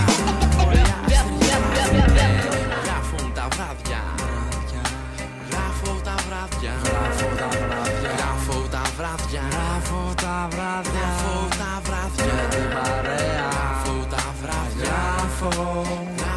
τα βράδια. Τώρα με την παρέα, Θερμίδες, Θεσσαλονίκη, μάγκα κι όλα είναι ωραία, είναι ωραία απλά. Αφού το βράδυ το περνάμε, μάγκα φούντα και ποτά, μάγκα φούντα και ποτά. Γράφω τα βράδια τώρα με την παρέα, Θερμίδες, Θεσσαλονίκη, μάγκα κι όλα είναι ωραία, είναι ωραία απλά. Αφού το βράδυ το περνάμε, μάγκα φούντα και ποτά, μάγκα φούντα και ποτά. Κοιτάω τα φώτα της θείας, θέλονται πάλι οι κόρες. Ακόμα μια νυχτιά με το παράξιδι και φόλες. Σε δυνατία παραλία, Αριστοτέλους, Τσιμισκή, λίγο πιο κάτω από την Κούσκουρα.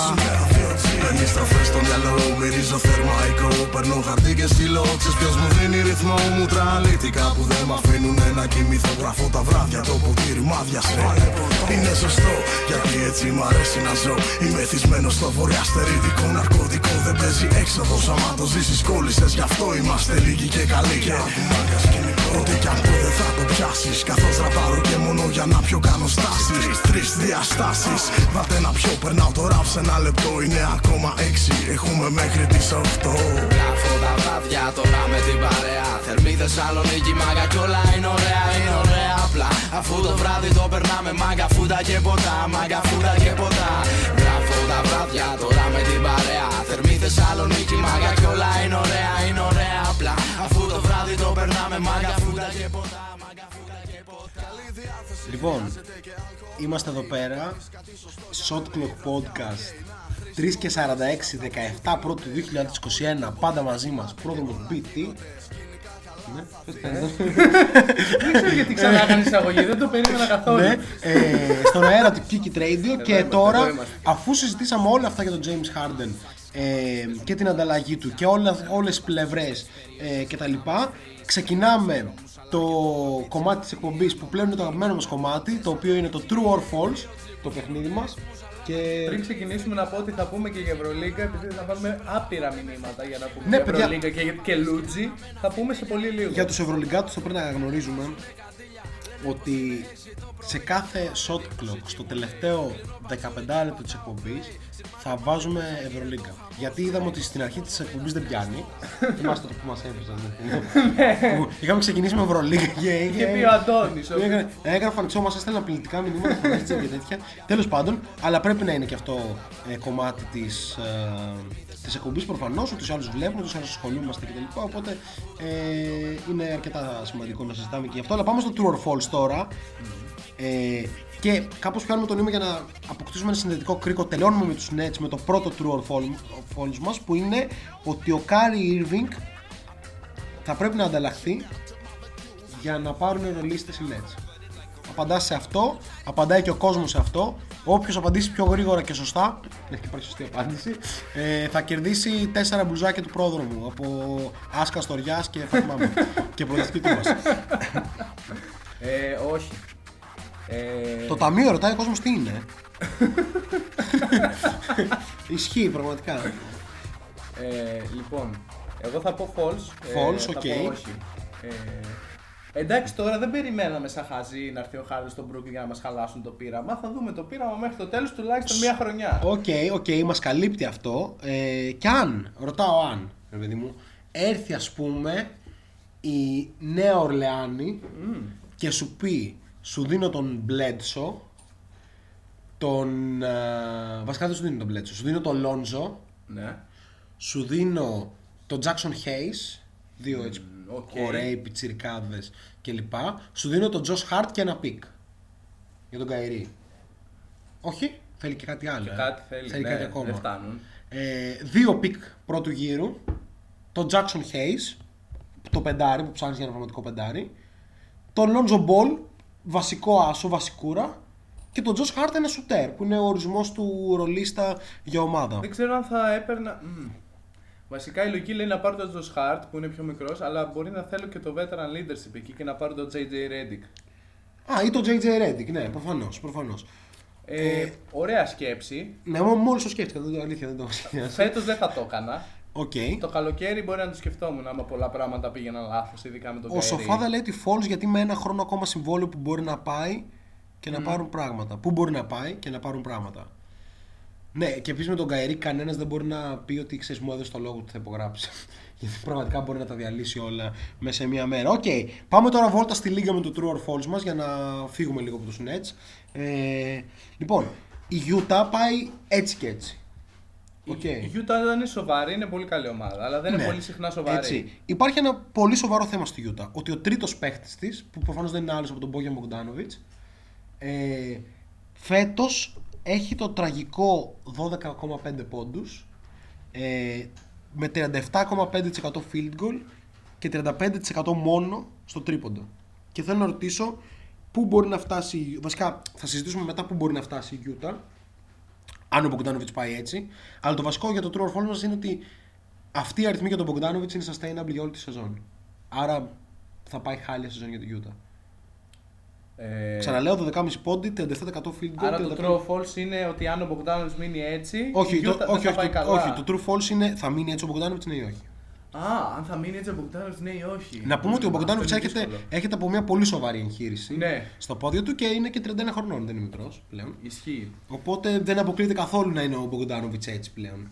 Ναι. Εγώ ελπίζω να μην πάει έτσι πάρα πολύ, δηλαδή θα είναι πολύ κρίμα. Επίσης η Utah είναι από τις ομάδες που δεν πολύ βλέπουμε, εγώ πούμε, δεν βλέπω πολύ Utah. Έχω δει ένα μάτς με τους Suns. Ναι, και εγώ δεν μου αρέσει το μπάσκετ της Utah καθόλου. Ούτε εμένα πάρα πολύ, αλλά κάπως όταν ο Μίτσελ νιώθει free στο γήπεδο, ναι. Χωρίς αυτό να σημαίνει απαραίτητο ότι έχει την μπάλα στα χέρια του όλη την ώρα, μπορεί να γράψει 20-0-0. Ναι. Σε αυτά τα μάτς, η Utah είναι φοβερή. Ισχύει. Και αυτά τα μάτς ξεκινάνε όλα, δεδομένου ότι ο Bogdanovic γράφει 12,5 πόντους μεσόωρο, φέτος ξεκινάνε όλα από το πρώτο δεκάλεπτο του Mike Conley. Έτσι έχω καταλάβει τα μάτς που έχω δει. Σε όσα μάτς ο Conley είχε 6 με 8 πόντους στην πρώτη περίοδο, η Utah έκανε νίκες με 20. Ναι. Ισχύει. Ο Conley είναι πραγματικά ένας παίκτης που, ρε παιδί μου, είναι βαρόμετρο, αλλά η Utah δεν μου αρέσει αυτή η ομάδα.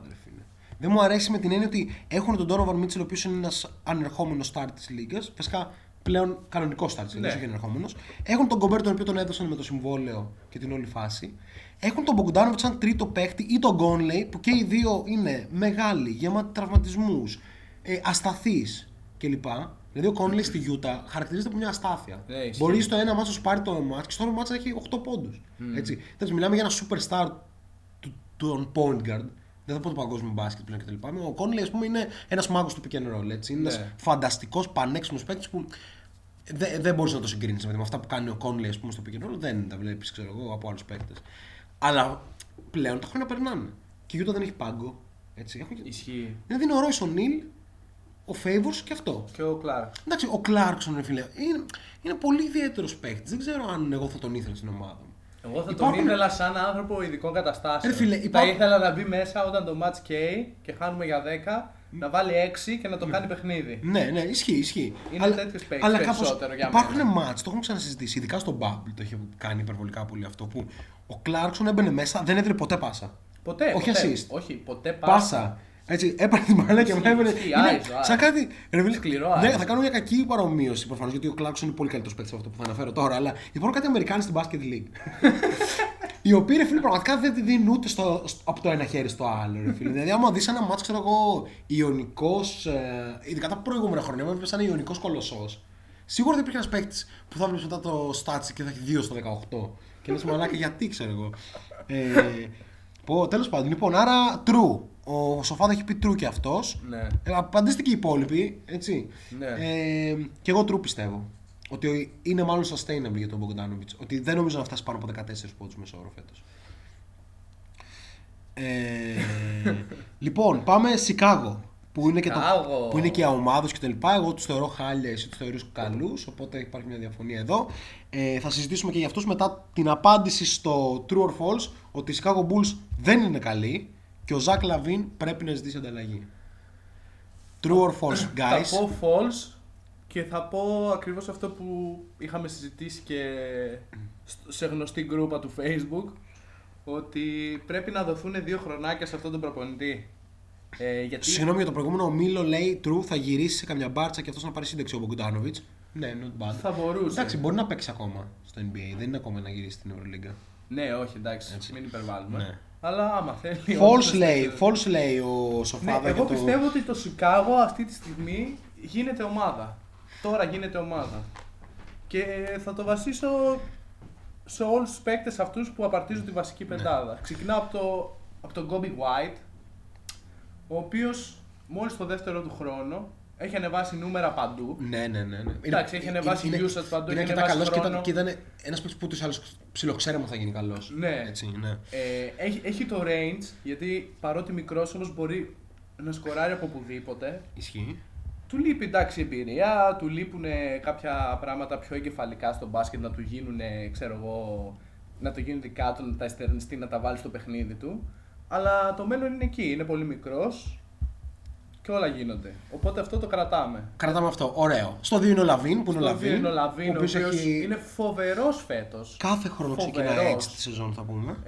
Ισχύει ότι κάθε χρόνο ξεκινάει έτσι τη σεζόν. Νομίζω ωστόσο ότι φέτος η αλλαγή προπονητή ίσως το κρατήσει αυτό για ένα μεγαλύτερο χρονικό διάστημα. Χωρίς αυτό να σημαίνει βέβαια ότι έχουν κάποιες προσδοκίες τύπου play-in ή οτιδήποτε τέτοιο. Αμφιβάλλω πάρα πολύ. Ναι, αν είναι να το έχουν αυτό, είναι φέτος η χρονιά που είναι και το Ορλάντο εκτός μάχης. Ναι, του τραυματισμού του Φούλτς και λοιπά. Δηλαδή, αν είναι να μπουν play-off πάντως, φέτος θα μπουν. Κάτσε λίγο να τα ξαναπούμε, τα είπαμε και την προηγούμενη φορά για τις θέσεις 8, 9, 10. Είναι κλεισμένο, ρε φίλε. Θα παλέψει η Ατλάντα, η οποία φαίνεται να έχει προβάδισμα παρότι δεν πάει καλά. Ναι. Η Σάρλοτ, η οποία πάει καλά, πώς το κάνουμε? Δηλαδή, δεν μπορούμε να λέμε με το ζόρι ότι μια ομάδα είναι καλή και μια ομάδα δεν είναι. Η Σάρλοτ παίζει μπάσκετ αυτή τη στιγμή. Χθες πήγε το Τορόντο, το οποίο Τορόντο έχει βελτιωθεί ραγδαία. Έτσι, και θα συζητήσουμε μετά γι' αυτό. Πήγε το Τορόντο στο τελευταίο καλάθι. Είχαμε πει για τους Knicks ότι μπορεί να παλέψουν για τη δεκάδα. Οι οποίοι έχουν 5 συνεχόμενες ήττες, αλλά είναι σχεδόν σε όλα τα μάτς κάπως κοντά, κάπως την παλεύουν. Όλες αυτές οι ομάδες έχουν συγκεκριμένα προβλήματα. Κυρίως έχουν να κάνουν με το ότι δεν έχουν πάγκο. Ναι. Έτσι, αυτό είναι το βασικό. Και εκεί θέλω να καταλήξω και με τους Bulls, ότι δεν είναι ότι δεν έχουν καλή βασική πεντάδα, αλλά ο πάγκος των Bulls. Ποιος έχει? Έχει το Σατοράνσκι, ο οποίος είναι τραυματίας εδώ και ένα μήνα. Άρα δεν έχει κάνει το Σατοράνσκι. Ναι. Έτσι, αλλά μιλάμε σαν μονάδες που θα μπορούσαν να παίξουν μπάσκετ. Ναι. Έτσι. Θα μπορούσε να παίξει ο Σατοράνσκι, θα μπορούσε να παίξει ο Θάντιος Γιάνγκο, ο οποίος επίσης κάθεται και λίγο είναι τραυματίας. Mm. Ο Θάντιος Γιάνγκο που υπάρχει θεωρία για το Θάντιος Γιάνγκο, θα σας την πω σε λίγο. Βασικά θεωρώ ότι είναι ορισμός του μέτριου παίχτη, ρε φίλε.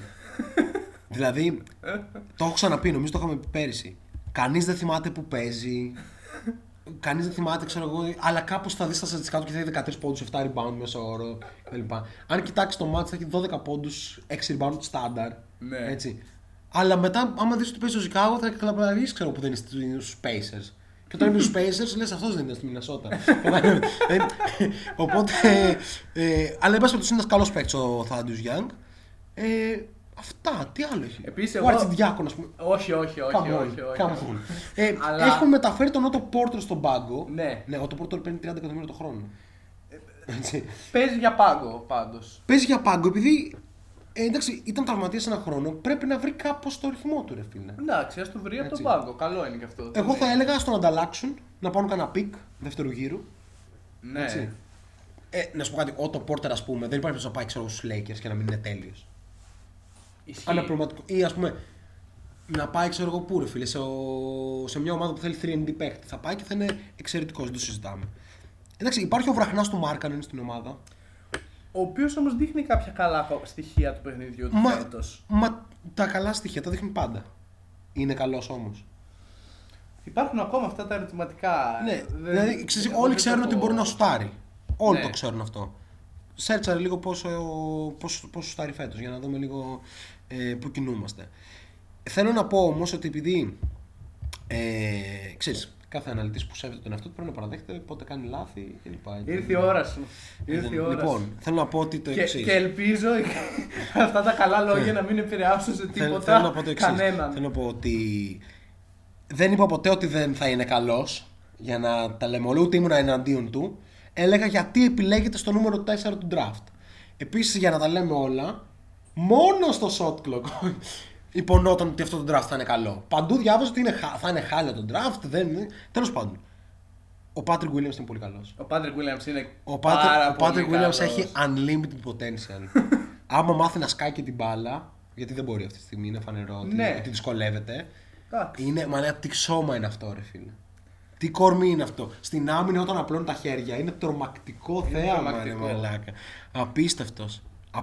Εγώ τον ερωτεύτηκα αυτόν τον παίκτη από το δεύτερο μάτς που τον είδα. Το είχα πει και εδώ. Καμπύλη στο σουτ, απίστευτη. Δεν ξέρω αν μπορεί να γίνει superstar, αλλά έχει ένα πολύ ψηλό πάτο. Κατάλαβες. Ναι. Το πάτος του είναι βασικός για 10 χρόνια. Μπράβο, μπράβο. Γιατί μπορούσε να τον πάρει και στο νούμερο 15 του draft, τον Patrick Williams. Αλλά κάπως το Σικάγο ξετρελάθηκε. Εμένα μάλιστα. Για να δούμε λίγο το Μάρκανεν, τα στατιστικά. 17 πόντους για 6,5 rebound, 3 τρίποντα με 1 assist, 1 steal. Οκ, και ποσοστά έχουμε. Συντηρητικά. Ποσοστά. Οκ, 3 τρίποντα ανά αγώνα δεν είναι άσχημα. Εν πάση περιπτώσει όμως, όλοι αυτοί, εκεί που θέλω να καταλήξω είναι το Σικάγο. Μπορεί να έχει καλή ομάδα σε 2 χρόνια, έως πολύ καλή. Αλλά αυτή τη στιγμή, αυτό θέλω να πω, ότι δεν είναι καλή ομάδα αυτή τη στιγμή. Δεν έχουν πάγκο, δεν έχουν δέσει κτλ. Παλεύουν τα μάτσα, είναι δυναμικοί, έχουν potential. Προσπαθούν να παίξουν μπάσκετ. Ωραία, εκεί έγινε το true or false μας. Ο Λαβίν πόσα χρόνια θα περιμένει ακόμα, ρε φίλε? Ο Λαβίν τώρα είναι 27. Ο Λαβίν τώρα μπήκε το 14 ως freshman στη Λίγκα. Οπότε είναι 25 χρονών, 25-26. Το θέμα είναι τι θέλει ο Λαβίν σε αυτή τη στιγμή της καριέρας του. Θέλει να είναι πρώτος σε μια ομάδα η οποία χτίζει με την προοπτική ότι στα 28 του, στο prime του, αυτή η ομάδα μπορεί να είναι όντως ανταγωνιστική. Και αυτός θα έχει εξασφαλίσει ότι θα είναι ο πρώτος σε αυτήν την ομάδα. Γιατί μπορεί να έχει σημασία και αυτό. Δεδομένου ότι είναι, σε εισαγωγικά τώρα, ο πιο μεγάλος. Ναι. Πότε λύγει το συμβόλαιο του? Όχι, δηλαδή αν ο Patrick Williams σε 3 χρόνια εκραγεί και βάζει 27 πόντους και 12 rebound, θα γίνουν dynamic duo. Ναι. Εντάξει. Not bad. Εγώ πιστεύω πάντως, επιμένω ότι ο Λαβίν μάλλον δεν πρέπει να είναι για πρώτος κάπου. Πρέπει να πάει κάπου να είναι τρίτος επιθετικός. Έτσι. Και πού να πάει? Ο Σοφάδα γράφει ότι ο Λαβίν θα τέριαζε πάρα πολύ στο Milwaukee και ισχύει. Να είναι πίσω από Middleton και Γιάννη. Ο τρίτος σκόρερ της ομάδας. Παιδιά, δεν φτάνουν τα λεφτά. Αυτά ωραία είναι. Να φτάνουν και τα λεφτά. Ποιον θα διώξεις? Θα διώξεις το Holiday? Το Holiday δεν μένει και τίποτα να διώξεις, αν κρατήσεις τον Middleton και το... Λίγη το συμβόλαιο του Τζουρού το καλοκαίρι. Ναι. Και οι Bucks εκτιμούν ότι θα τον πείσουν να παίζει για το Γιάννη με 10 εκατομμύρια. Κατάλαβες. Οκ. Ο Τζρου, ο οποίος παίζει πολύ χαλαρά προς το παρόν. Φαίνεται ότι παίζει όντως πολύ χαλαρά. Ναι, δεν έχουν ανεβάσει στροφές οι Bucks. Οι Bucks παίζουν καλό μπάσκετ, φίλε. Παίζουν πολύ καλό μπάσκετ. Δεν παίξαν πολύ καλά με τον Dallas. Και κέρδισαν. Ναι. Σημαντικό. Βέβαια τον Dallas πολλές απουσίες. Και Πορζίνγκης πρακτικά πρώτο μάτς. Δεύτερο, ναι. 5 στα 15, εντάξει, ακόμα πολύ κρύος. Αυτό το hot take που είπες ο Σοφάδα τώρα δεν το δέχομαι. Δεν θα γιώσει το Holding για να πάρει το Λαβίν. Όχι, δεν γίνεται να διώξει το Holding για να πάρει το Λαβίν. Ο Holding είναι παίκτης που μπορεί να στο διοικήσει το πρωτάθλημα, ο Λαβίν όχι. Έτσι. Ναι. Τέλος πάντων, το Milwaukee έχει μια πεντάδα η οποία αποτελείται από τον Γιάννη, τον Middleton, τον De Vincenzo, τον Brin Forbes και είτε το Holiday είτε τον Connaughton ίσως κλπ. Που, εν πάση περιπτώσει, παίζει πεντάωρο ο Γιάννης αυτήν την πεντάδα, θέλω να πω. Που είναι εξαιρετική. Εξαιρετική. Ναι, επιτέλους κάπως ο coach Bud έβγαλε λίγο από τη λογική του παιχνιδιού του ότι πρέπει πάντα ο Γιάννης να είναι το 4. Δεν χρειάζεται αυτό. Υπάρχουν οι καλές ημέρες που ο Μπροκ Λόπες θα πει θα πάρει τα δύο πρώτα και θα είναι ζεστός και θα μπουν και τότε άστον μέσα 25 λεπτά να βαράει το πόντο. Όπως έγινε προχθές στο μάτς στην αρχή. Αλλά δεν χρειάζεται αυτό το πράγμα. Εγώ για την ακρίβεια να πω μια σκέψη που είχα. Πες, όταν είδα τον Τζάρετ Άλεν στο Cleveland και θεωρώντας μια λογική ότι θα παιχτεί για asset αυτό από κάποια ομάδα της Ανατολής, δεδομένου ότι ήρθε και ο Harden τώρα, οι ομάδες θα προσπαθήσουν να κλείσουν τις τρύπες τους μήπως και καταφέρουν να τους κόψουν όποιοι πέσουν πάνω τους τέλος πάντων για να πάνε στον τελικό. Οπότε θα γίνουν κάποιες κινήσεις για να κλείσουν τρύπες μέχρι να μην μπορούν να γίνουν πλέον. Θα μπορούσα να δω κάποια ανταλλαγή που φέρνει. Δεν ξέρω αν γίνεται και αν βγαίνουν τα νούμερα. Το Jared Allen στο Milwaukee.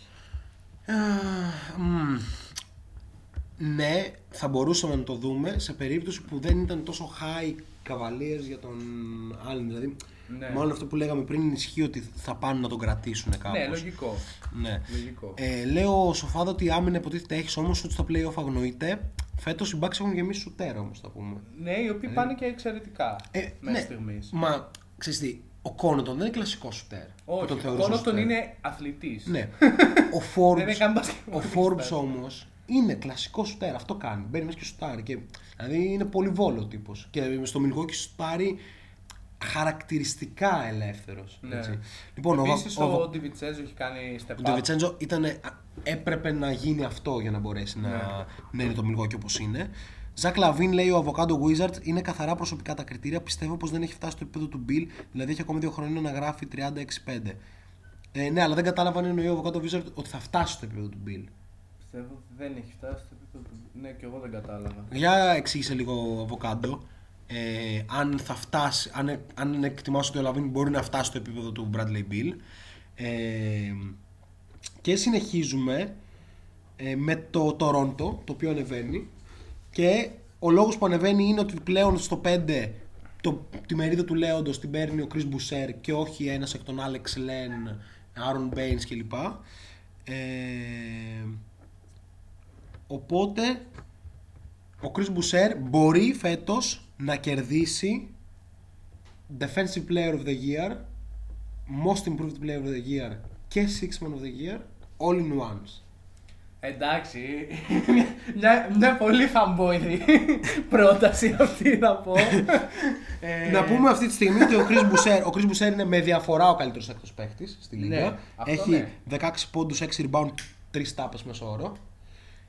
Είναι δεύτερος στη Λίγκα σε PER, από όλους. Με 30 PR, έτσι. Και εντάξει, το per 36 αριθμοί του είναι 24 πόντι, 10 rebound, 4 block. Και από τότε που άρχισε να παίζει, οι Raptors είναι άλλη ομάδα.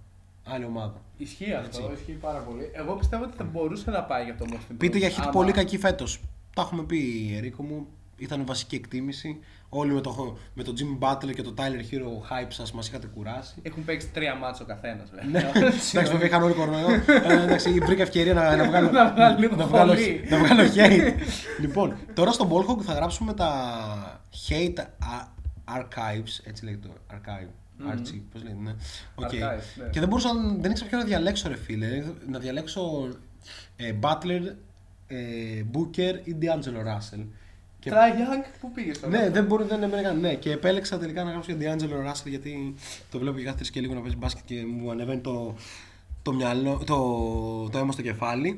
Τέλος πάντων, άρα false λες. Παιδιά, εσείς τι λέτε, Most Improved, Defensive Player of the Year και Six Man of the Year all in one, Chris Boucher. Εννοείς τώρα να είναι στο discussion έτσι.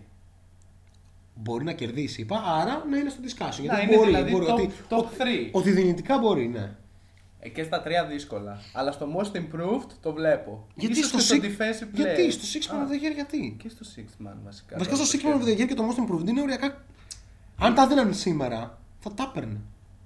Έτσι, δηλαδή, ναι, κάτσε λίγο. Ποιοι είναι οι six player of the year αυτή τη στιγμή υποψήφοι? Ο Λου Βίλιαμς πλέον έχει βγει από τη συζήτηση. Όχι, δεν υπάρχει. Τι έχει πάθει? Δεν ξέρω. 8 πόντοι μέσα ώρα. Ναι, αυτός είναι πλέον. Τι είναι αυτό? Ξέρω εγώ, μέσα σε ένα καλοκαίρι.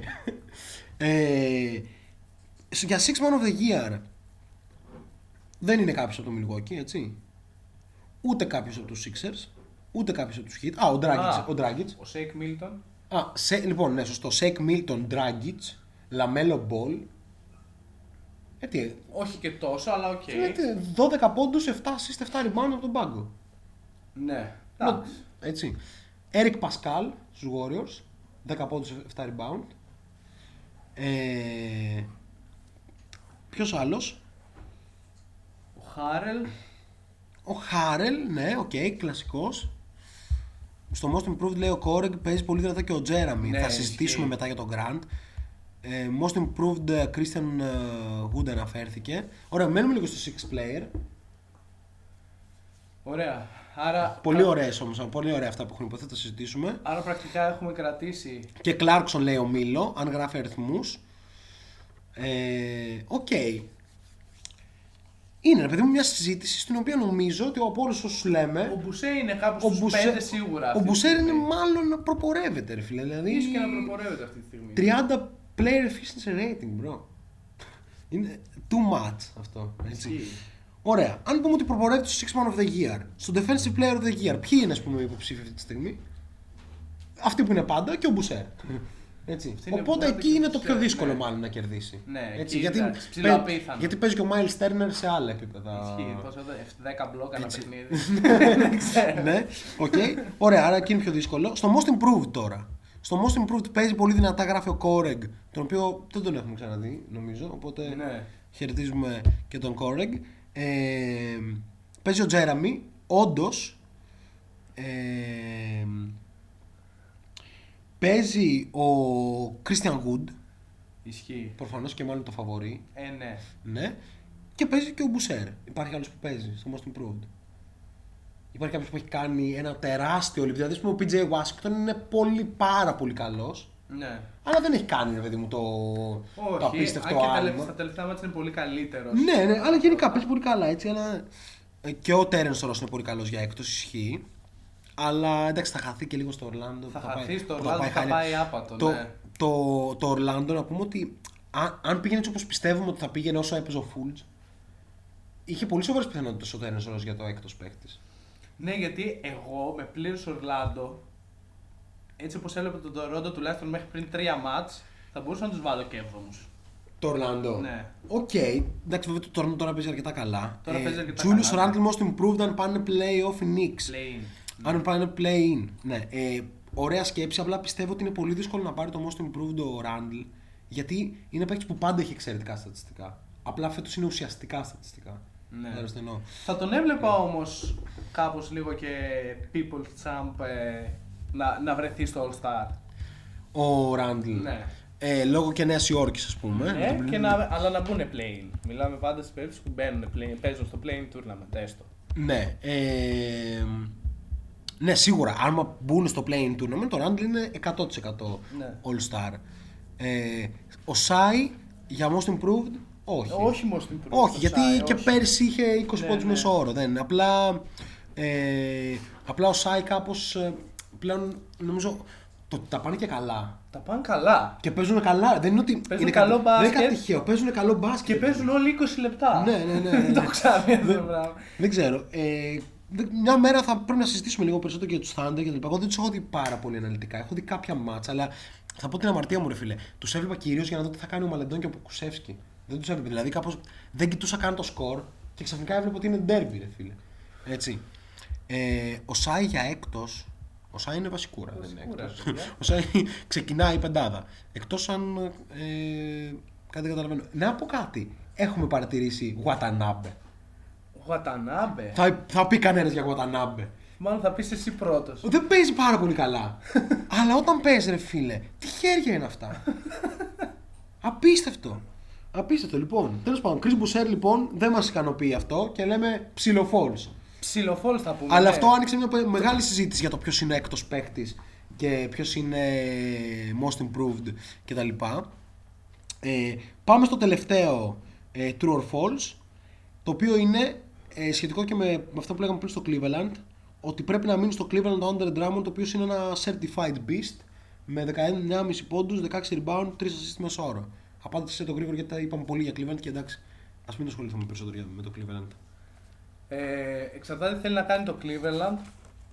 Αν το Cleveland θέλει να πάει νεανικό κορμό και να ξεκινήσει να χτίσει για να μπει playoff σε 3 χρόνια, ναι, όχι του χρόνου, ο Drummond πρέπει να βγει στο σφυρί τώρα που έχει κάποιο value και να πάρεις ό,τι καλύτερο μπορείς, νεανικό όσο μπορείς ή picks και να χτίσεις από εκεί. Okay. Άμα το Cleveland θέλει σε 6 μήνες από τώρα, λέμε, που δεν θα υπάρχει κορώνα, ξέρω εγώ, μακάρι, και να γεμίζει γήπεδο και να είναι 20.000 κόσμος να χειροκροτάει τον Drummond που γράφει 25-20, τότε κομπλέ, τον κρατάει. Οκ, σαφέστατος PromBT, πάμε σε ένα τραγουδάκι και επιστρέφουμε με συζήτηση για Most Improved, αφού μπήκε έτσι ωραία, και Defensive Player of the Year και Six Player of the Year και προφανώς τα ladder μας, Rookie Ladder και MVP Ladder, ανανέωση από την προηγούμενη εβδομάδα. Πάμε, συνεχίζουμε με λίγο Ισβό.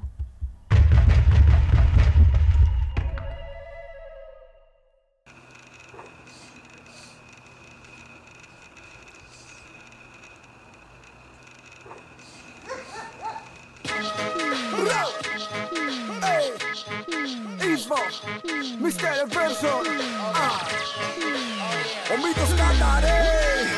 Πάρε το πουλο, ήρθε η ώρα, σε επιτέλους δεν σαν το χαλούπια. Εδώ δεν φάγαμε κουτό χορτό, δεν ήμασταν ακόμη παιδιά. Να ψαρώσω τώρα, ξέχνα το τακό. Καθώς πουλάς μόνο αέρα, πάρε πουλο από εδώ να κάμα. Εδώ κατάπιαμε το φουμάρο, γιατί μιλάς με τη γειτονιά. Μιλάς με ράψογους του δρόμου και είναι απίθανο. Καλώς ορίσατε στο κόσμο που έχω φτιάξει.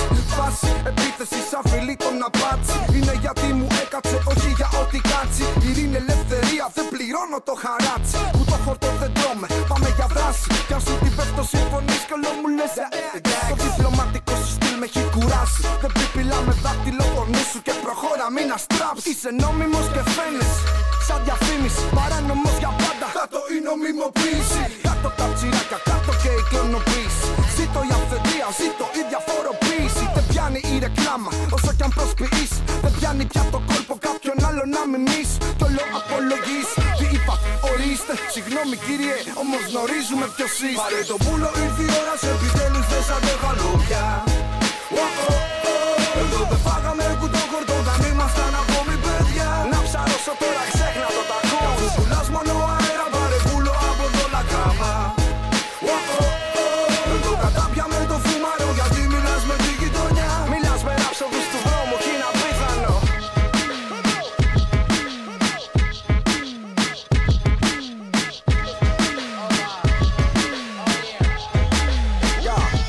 απίθανο. Κουτόχορτο δεν τρώμε, έχουμε πάψει. Πάει καιρός που την αλήθεια κατάματα έχω κοιτάξει. Αφήνω τη θεωρία, ραντεβού στην πράξη. Κομματό κιλά ημομπόγιας που ήρθε για να σας φωλιάσει. Τσουτσέκια μιας παράταξης, κολογλύφτες, σκλάβοι της σιωπής, μουλάρια δίθεν αρτίστες. Ο μύθος καταραίει, τρέξτε να σωθείτε. Κι αν είστε έξυπνο πουλί, από τη μύτη θα πιαστείτε. Είσαι κύριος και φαίνεσαι, ματαιότητα. Κάτω η ταπέλα, ζήτω η προσωπικότητα. Ζήτω ειλικρίνεια, ζήτω οι μερακλείδες. Κάτω και το δίθεν, κάτω και οι εφετζίδες. Που μου μάθες το swag, αμάν, απόψε κάνεις μπαύγα μότο. Σε βλέπω στο φουμπού, όποιος σκληρός στη φώτο. Περσόνα μας το παίζεις με κλεμμένο μότο. Κι είσαι ακόμα ένα μπουρλότο που δεν κάνει κρότο. Πάρε τον πουλο, ήρθε η ώρα, σε επιτέλους δεν σαν το χαλούπια. Εδώ δεν φάγαμε κουτό χορτό, δεν ήμασταν ακόμη παιδιά. Να ψαρώσω τώρα, ξέχνα το τακό. Καθώς πουλάς μόνο αέρα, πάρε πουλο από εδώ να κάμα. Εδώ κατάπιαμε το φουμάρο, γιατί μιλάς με τη γειτονιά. Μιλάς με ράψογους του δρόμου κι είναι απίθανο. Λοιπόν, επιστρέψαμε Shot Clock Podcast για το τελευταίο 45 λεπτό της εκπομπής. Συνεχίζουμε τώρα, καθώς είπαμε κάποια πράγματα για Sixth Man of the Year και Most Improved Player και Defensive Player of the Year, πάμε στα κλασικά ladder μας, τα οποία έχουμε επιλέξει να είναι δύο για να μην κουράζουμε με αυτά και θα τα ανανεώνουμε κάθε εβδομάδα. Το Rookie Ladder και το MVP Ladder, στα οποία έχουμε κάποιες αλλαγές, έτσι. Πάμε MVP Ladder για αρχή, να πούμε ότι ο MVP του πρωταθλήματος σύμφωνα με την προηγούμενη εβδομάδα το νούμερο 1 ήταν ο Joel Embiid, τουλάχιστον κάτω το shot clock, πράγμα που αλλάζει αυτή τη εβδομάδα, γιατί στο νούμερο 5 παραμένει στην ίδια θέση ο Kevin Durant, καλός παίκτης αυτός που σου φαίνεται. Καλός, πώς έβαλε χθες 42, ναι. Κοιτούσα μετά τα stats εντωμεταξύ, βασικά όχι μετά, το πρωί τώρα πριν, και είχαν αυτός και ο Harden πάνω από 1,6 points per possession. Ναι. Επίσης συμμετείχαν στους 110 από τους 120 πόντους επίσης, έτσι. Απίστευτο. Εντάξει, δεν μπορείς να τα βάλεις με αυτό. Στο νούμερο 4 είναι ο Γιάννης Αντετοκούνμπο, επίσης ένας καλός παίχτης. Καλός. Έτσι, ναι. Βέβαια με πόνεσε λίγο το 1 στα 10. Τι ήταν αυτό το 1 στα 10? Δεν ξέρω τι μπορεί να ήταν. Και γενικά δεν μπορώ να καταλάβω τη φάση με τη βολή. Για μένα η βολή πάντα, εντάξει, είναι λίγο θέμα ψυχολογίας. Δηλαδή χάνεις μία, χάνεις δύο, χάνεις τρεις και μετά απλά δοκιμάζεις πράγματα. Η βολή είναι το κατεξοχήν πράγμα στο οποίο κάπως είσαι εσύ και η μπασκέτα, είναι η δουλειά σου και πρέπει να συγκεντρωθείς σε αυτό που ξέρεις να κάνεις. Ναι. Αν σου μπει η ψυχολογία έχεις χάσει. Ναι. Αλλά κατά βάση, ας πούμε, ο Στεφ Κάρι τι λέει, που είναι μάλλον ένας από τους καλύτερους όλων των εποχών σε αυτό το πράγμα, αν όχι ο καλύτερος, λέει ότι όταν, λέει πλέον δεν σκέφτομαι όταν σουτάρω πολύ. Απλά το έχω κάνει τόσα εκατομμύρια φορές στη ζωή μου που απλά κάνω αυτή την κίνηση και η μπάλα μπαίνει μέσα, ξέρω εγώ. Για τον Αντετοκούνμπο δεν ισχύει αυτό. Εγώ διάβαζα, δεν ξέρω κατά πόσο ισχύει, δεν το πρόσεξα και δεν έκατσα να κάνω την εξήγηση. Μεταξύ, ωραία, άσχετο, αυτός ο ήλιος ήταν εντυπωσιακός, έτσι. Ναι. Έκανε ένα απίστευτο ήλιο. Ναι. Ότι άλλαξε κάπως η μηχανική του. Ότι δοκιμάζει να αλλάξει μηχανική. Κάτι τέτοια διάβαζα και δεν ξέρω κατά πόσο ισχύει, γιατί δεν μπήκα στον κόπο. Ναι. Η αλήθεια είναι να κάτσω να συγκρίνω. Αλλά ακουγόταν και αυτό, δεν ξέρω αν παίζει κάποιο ρόλο. Ναι, γενικά το σου του Γιάννη φαίνεται να είναι κάτι που, όπως λέγαμε και τις προάλλες, είναι κάπως. Δεν μπορείς να βασιστείς σε αυτό, δεν είναι ότι δεν δουλεύει κλπ. Κάτι πάει λάθος, δεν ξέρω. Μπορεί να είναι τα χέρια του που είναι τεράστια και του δίνουν τόσο βοήθεια σε άλλα πράγματα και του χαλάνε το σουτ, δεν ξέρω. Κάτι πάει λάθος. Έτσι.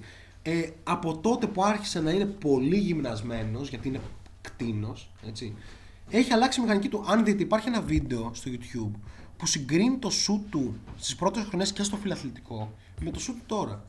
Και όταν είχε μπει στο NBA είχε ένα πολύ ωραίο stroke, ρε φίλε. Ενώ τώρα κάπως πάνε περίεργα οι ώμοι, πάνε περίεργα οι αγκώνες. Δεν ξέρω. Έχουν μεγαλώσει. Ο Ερίκος λέει ότι δεν μπορώ να βλέπω τον MVP με 1 στα 10 βολές, δεν έχει ψυχολογία όταν πάρει βολές, φαίνεται. Ισχύει και αυτό, η αλήθεια. Το θέμα είναι ότι ο Γιάννης έβαλε 31. Πόσο έβαλε με τον. Ναι, 31. Με 1 στις 10 βολές. Μιλάμε για τέτοιο παίχτη που δεν σουτάρει και βάζει 31 πόντους. Έτσι. Πρέπει πριν αρχίσουν τα χάκ Γιάννης και μπουν για τα καλά στο μυαλό του να διορθώσει το θέμα με τις βολές. Πώς μπορεί να γίνει όμως αυτό το πράγμα μέσα στη σεζόν? Αυτό θέλει τύπου να πάρεις τον χρόνο σου να ηρεμήσεις, να πας να ρίξεις και 4 εκατομμύρια βολές το καλοκαίρι και να πεις μετά εντάξει είμαι έτοιμος, το έχω ξανά από την αρχή. Μετά το μάτς πάντως χάσε και τις έριξε τις βολές. Τι να έκανε, είναι ο Αντετοκούνμπο, προφανώς θα κάτσε να τις έριξεις τις βολές. Ήθελα να σχολιάσω κάτι που το χάσαμε πριν για τον Grant. Ο Τζέραμι, που παίζει πολύ δυνατά όντως για το MIP και γράφει κάτι άρρωστους αριθμούς, ναι, στον Detroit. 5 πόντους σχεδόν. Πιστεύω ότι πολύ σπάνια, και χωρίς να είναι μομφή ρε παιδί μου για αυτόν τον παίχτη, περισσότερο μομφή είναι για τον Detroit αυτό το πράγμα. Δεν έχω ξαναδεί τόσο κακό παίχτη να βάζει 25 πόντους. Δηλαδή κάπως μου φαίνεται ότι το Detroit είπε ότι εσύ είσαι ο εκλεκτός μας για να σου δώσουμε λεφτά και να βάζεις. Και κάπως με το ζόρι προσπαθούν να τον κάνουν, ενώ είναι ο καλός παίχτης, προσπαθούν να τον κάνουν με το ζόρι πρώτο παίχτη. Ναι, για πρώτος δεν είναι. Είναι για τέταρτος. Υπερβολή. Ποια ήταν η θέση του στον Denver? Τεταρτοπέμπτος. Μια χαρά δεν ήταν. Του αξίζει κάπως λίγο παραπάνω. Κάτσε, ρε φίλε, από πού και σου που είναι καλύτερο το να πας στο Detroit και να είσαι πρώτος, από το να είσαι στον Denver που έχεις ομαδάρα και θα πας να χτυπήσεις το πρωτάθλημα? Εμένα αυτό το οποίο δεν μου έχει κάνει να εγκαταλείψω τελείως την ιδέα ότι ο Jeremy Grant μπορεί να είναι όντως κάποια στιγμή ένας από τους ίσως καλύτερους τρίτος παίκτες, ναι, είναι το τρομακτικό του κορμί και η απίστευτη αντίληψη που έχει στην άμυνα. Ναι, αλλά δεν έχει handle στην επίθεση. Από τον παίκτη, δηλαδή τώρα σχολιάζουμε και κρίνουμε τον Middleton, άμα είναι καλός για δεύτερος ή όχι. Και πάμε παίκτες όπως τον Jeremy Grant που παίρνουν λεφτά και κάνουν αυτό. Είναι πρώτοι στην ομάδα τους, ξέρω, και η ομάδα τους παραπέει. Εντάξει, το βλέπω. Αυτό το σχόλιο για τον Middleton το πέταξα επίτηδες, γιατί διάβασα ένα τέλειο post στο Shake and Bake που έδειχνε τη φάτσα του Durant και έλεγε αν έχεις 22 πόντους, 7 rebound, 6 assist, σουτάρεις 55% field goal και 45% τρίποντο, είσαι superstar, και έδινε τον Durant. Και λέει, γιατί αν είσαι, αυτό είναι ένα άσχετο post για τον Chris Middleton. Έτσι. Εντάξει, ο Middleton είναι υπερβολικά καλός παίχτης. Όχι, είναι καλός, ναι. Δηλαδή κάποια στιγμή πρέπει να πάρει τα credits του και το συμβόλαιό του, θα το πω, το αξίζει 100%. Ρε, σκέφτεσαι να τον ο Middleton στο Detroit. 40 μέσο όρο θα είχε. Δηλαδή είναι δεύτερος πίσω από τον καλύτερο παίκτη της regular season, έτσι.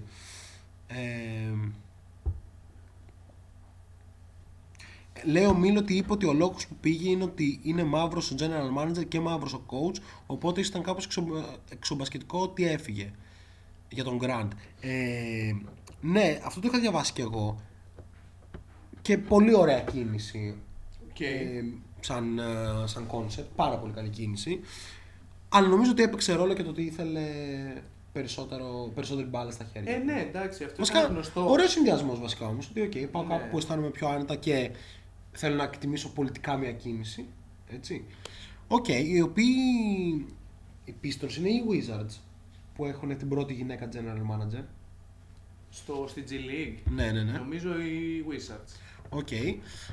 Λοιπόν, συνεχίζουμε το MVP ladder μας. Πάμε στον Νίκολα Γιόκιτς, ο οποίος από τη θέση 2 πέφτει στη θέση 3 αυτή τη εβδομάδα, χωρίς να έχει κάνει τίποτα λάθος όμως. Ναι. Δηλαδή, δεν είναι κακό. Απλά κάπως υπήρξαν παίκτες που ανέβηκαν. Κάτσε, θα βάλω και ένα τραγουδάκι να παίζει από πίσω, να μην παίζει Μουγκαμάρι, λες και είναι το podcast του Ζακ Λόου. Λοιπόν, θα βάλω. Τι θα βάλω, για πες εσύ. Θα βάλουμε RNS. Οκ. Okay. Σήμερα ελληνικό classic boom bap hip hop, έτσι. Λοιπόν, ναι, Νίκολα Γιόκιτς νούμερο 3, αυτό, ο Νίκολα Γιόκιτς είναι φοβερός φέτος. Πάει καρφί και το MVP, ειδικά αν οι Nuggets καταλήξουν εκεί που πιστεύουν θα καταλήξουν, τύπου τέταρτη, κάπου εκεί, δεν έχουμε κάποιο σχόλιο. Ο Embiid επίσης πέφτει από τη θέση 1, χωρίς να έχει κάνει τίποτα λάθος, έκανε ένα monster game, ναι, με 46 πόντους και 16 rebound, κάτι τέτοιο. Πιστεύουμε ότι ο ερχομός του Dwight Howard βοήθησε σε όλο αυτό. Ναι. Το πιστεύω πάρα πολύ. Σε φάση παίζει με άλλη σκληράδα. Ναι. Δηλαδή αυτό. Και έκανε βέβαια και ένα πολύ κακό μάτσο ο Embiid με 9 πόντους. Δηλαδή αυτά τα δύο κάπως ο Embiid θα έπεφτε ούτως ή άλλως από τη θέση 2. Ποιος θα ήταν όμως το νούμερο 1? Νομίζω ότι με 24,5 πόντους, 8 rebound, 7,5 assist και συν 13 στο net rating, ο LeBron James στα 75 του πλέον είναι ο MVP και καλύτερος παίκτης στον κόσμο. Τι παίζει με αυτόν τον τύπο? Δεν ξέρω εγώ τι παίζεις.